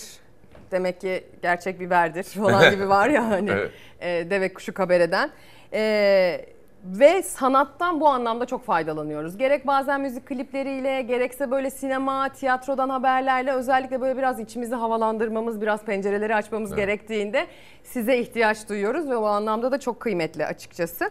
Ee, Şevket Çoruh ekibin önemli isimlerinden bir tanesi. Ben e, burada olmayanları da anmak isterim. İlker Ayrık, Timur Acar, Murat Akkoyunlu, Didem Balçın, Hakan Bilgin, Nurettin Sönmez, Elvan Dişli, Mine Kılıç diye böyle gidiyor. Gidiyor, evet. Ali Tanrıverdi senaryosunu yazmış ama siz sa- sadece yönetmemişsiniz. Murat Şeker aynı zamanda senaryoya da dokunmuş. Doğru mudur? Doğrudur. Biz ilk filmden beri Ali ile beraber yazıyoruz. Ee, ben yönetmenliğini yapıyorum. İşte defansta Şevket var. Defansın bel kemiği. Yani kadroyu hep bir de biz arkadaşız da. Yani e, özel O hayatımızda da yansıyor, değil gö- görüşüyoruz. Tabii ki yansıyor. Rahatız yani açık açık. Arada böyle şey perdeler yok böyle acaba şunu dersem alınır mı alınmaz mı değil. Bir de herkes çok çalışkan bizde. Yani ben bütün bu ekiple gurur duyuyorum. Yani hepimiz çalışkan insanlarız. İşte Şevket'in tiyatrosu var. Yıllardır dizisi bitmiyordu. Bitirdi hani şeyle havai Emekli fişeklerle. oldum ben. Emekli oldu. Havai fişeklerle kutladık falan. Ülkeye oradan emekli Tabii. oldu. Evet. Çoluk Evet. çocuk büyüdü. Tabii çoluk e, ve Çakallarla Dans'ta biz şu şunu yaşıyoruz. Yeni bir jenerasyon geliyor. Gala gecesinde de artık arkadaşlarımızın çocukları vardı böyle. E, bu arada filmimizdeki yaş sınırı 13. Hı hı. 13 yaşından büyük herkes seyredebilir. 13 yaşındakiler de ailesiyle birlikte gidebilir filme. Onlar da çok seviyor. Hı hı. Yani onu çok e, görünce çocukların gözünde mutlu oldum ben. Önemli olan o iletişimi koparmamak. Çünkü bizim hepimizin diğer bir ortak noktası ekip olarak içimizdeki çocuğu öldürmeyen insanlarız. Gülmenin bir e, yaşam biçimi olarak en çok ihtiyacımız olan hareket olduğunu düşünüyorum ve hani ülkemiz buna çok müsait. E, izahın olmadığı yerde mizah, Mizah. olur. Biz onu yapıyoruz aslında. Yani kendi kızgınlıklarımızı, hayal kırıklıklarımızı da mizahla tedavi etmeye çalışıyoruz. Biz ekip olarak bunu yaparken yapmaya çalışıyoruz. İzleyiciler de bence onu seyrederken aynı duyguları yakaladıkları için bize altıncı kez yapma hakkı tanıdılar. Devamı gelecek mi de soruluyor. Siz sormadan ben söyleyeyim. Artık onu biz bilmiyoruz. Ona halkımız karar veriyor. Hı hı. Onlar sinemaya giderlerse ha diyoruz. Ya öyle şey konuş ya halkımız. Ya biz birinci filmi yaptıktan sonra ya iki yapar mıyız acaba dedik. İki oldu. Ya üç çeker miyiz? Üç. Dörde hadi yeter artık falan derken. Dört, beş, şimdi altıyı çekiyoruz.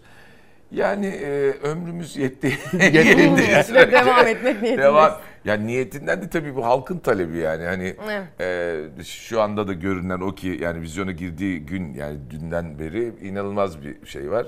Sinemalarda etkisi var. O yüzden devam edecektir muhakkak. Yani. Mizah çok önemli. Bizim dilimiz de aslında çok zengin bu anlamda buna çok e, el veren bir dilimiz var. Mizah son dönemde bizim için daha da önemli bir hale geldi. Adeta hayata karşı bir silaha dönüştü bizim için. Dolayısıyla yaptığınız iş bence her dönemkinden çok daha kıymetli bir yerde Kıymetli duruyor. ve zor.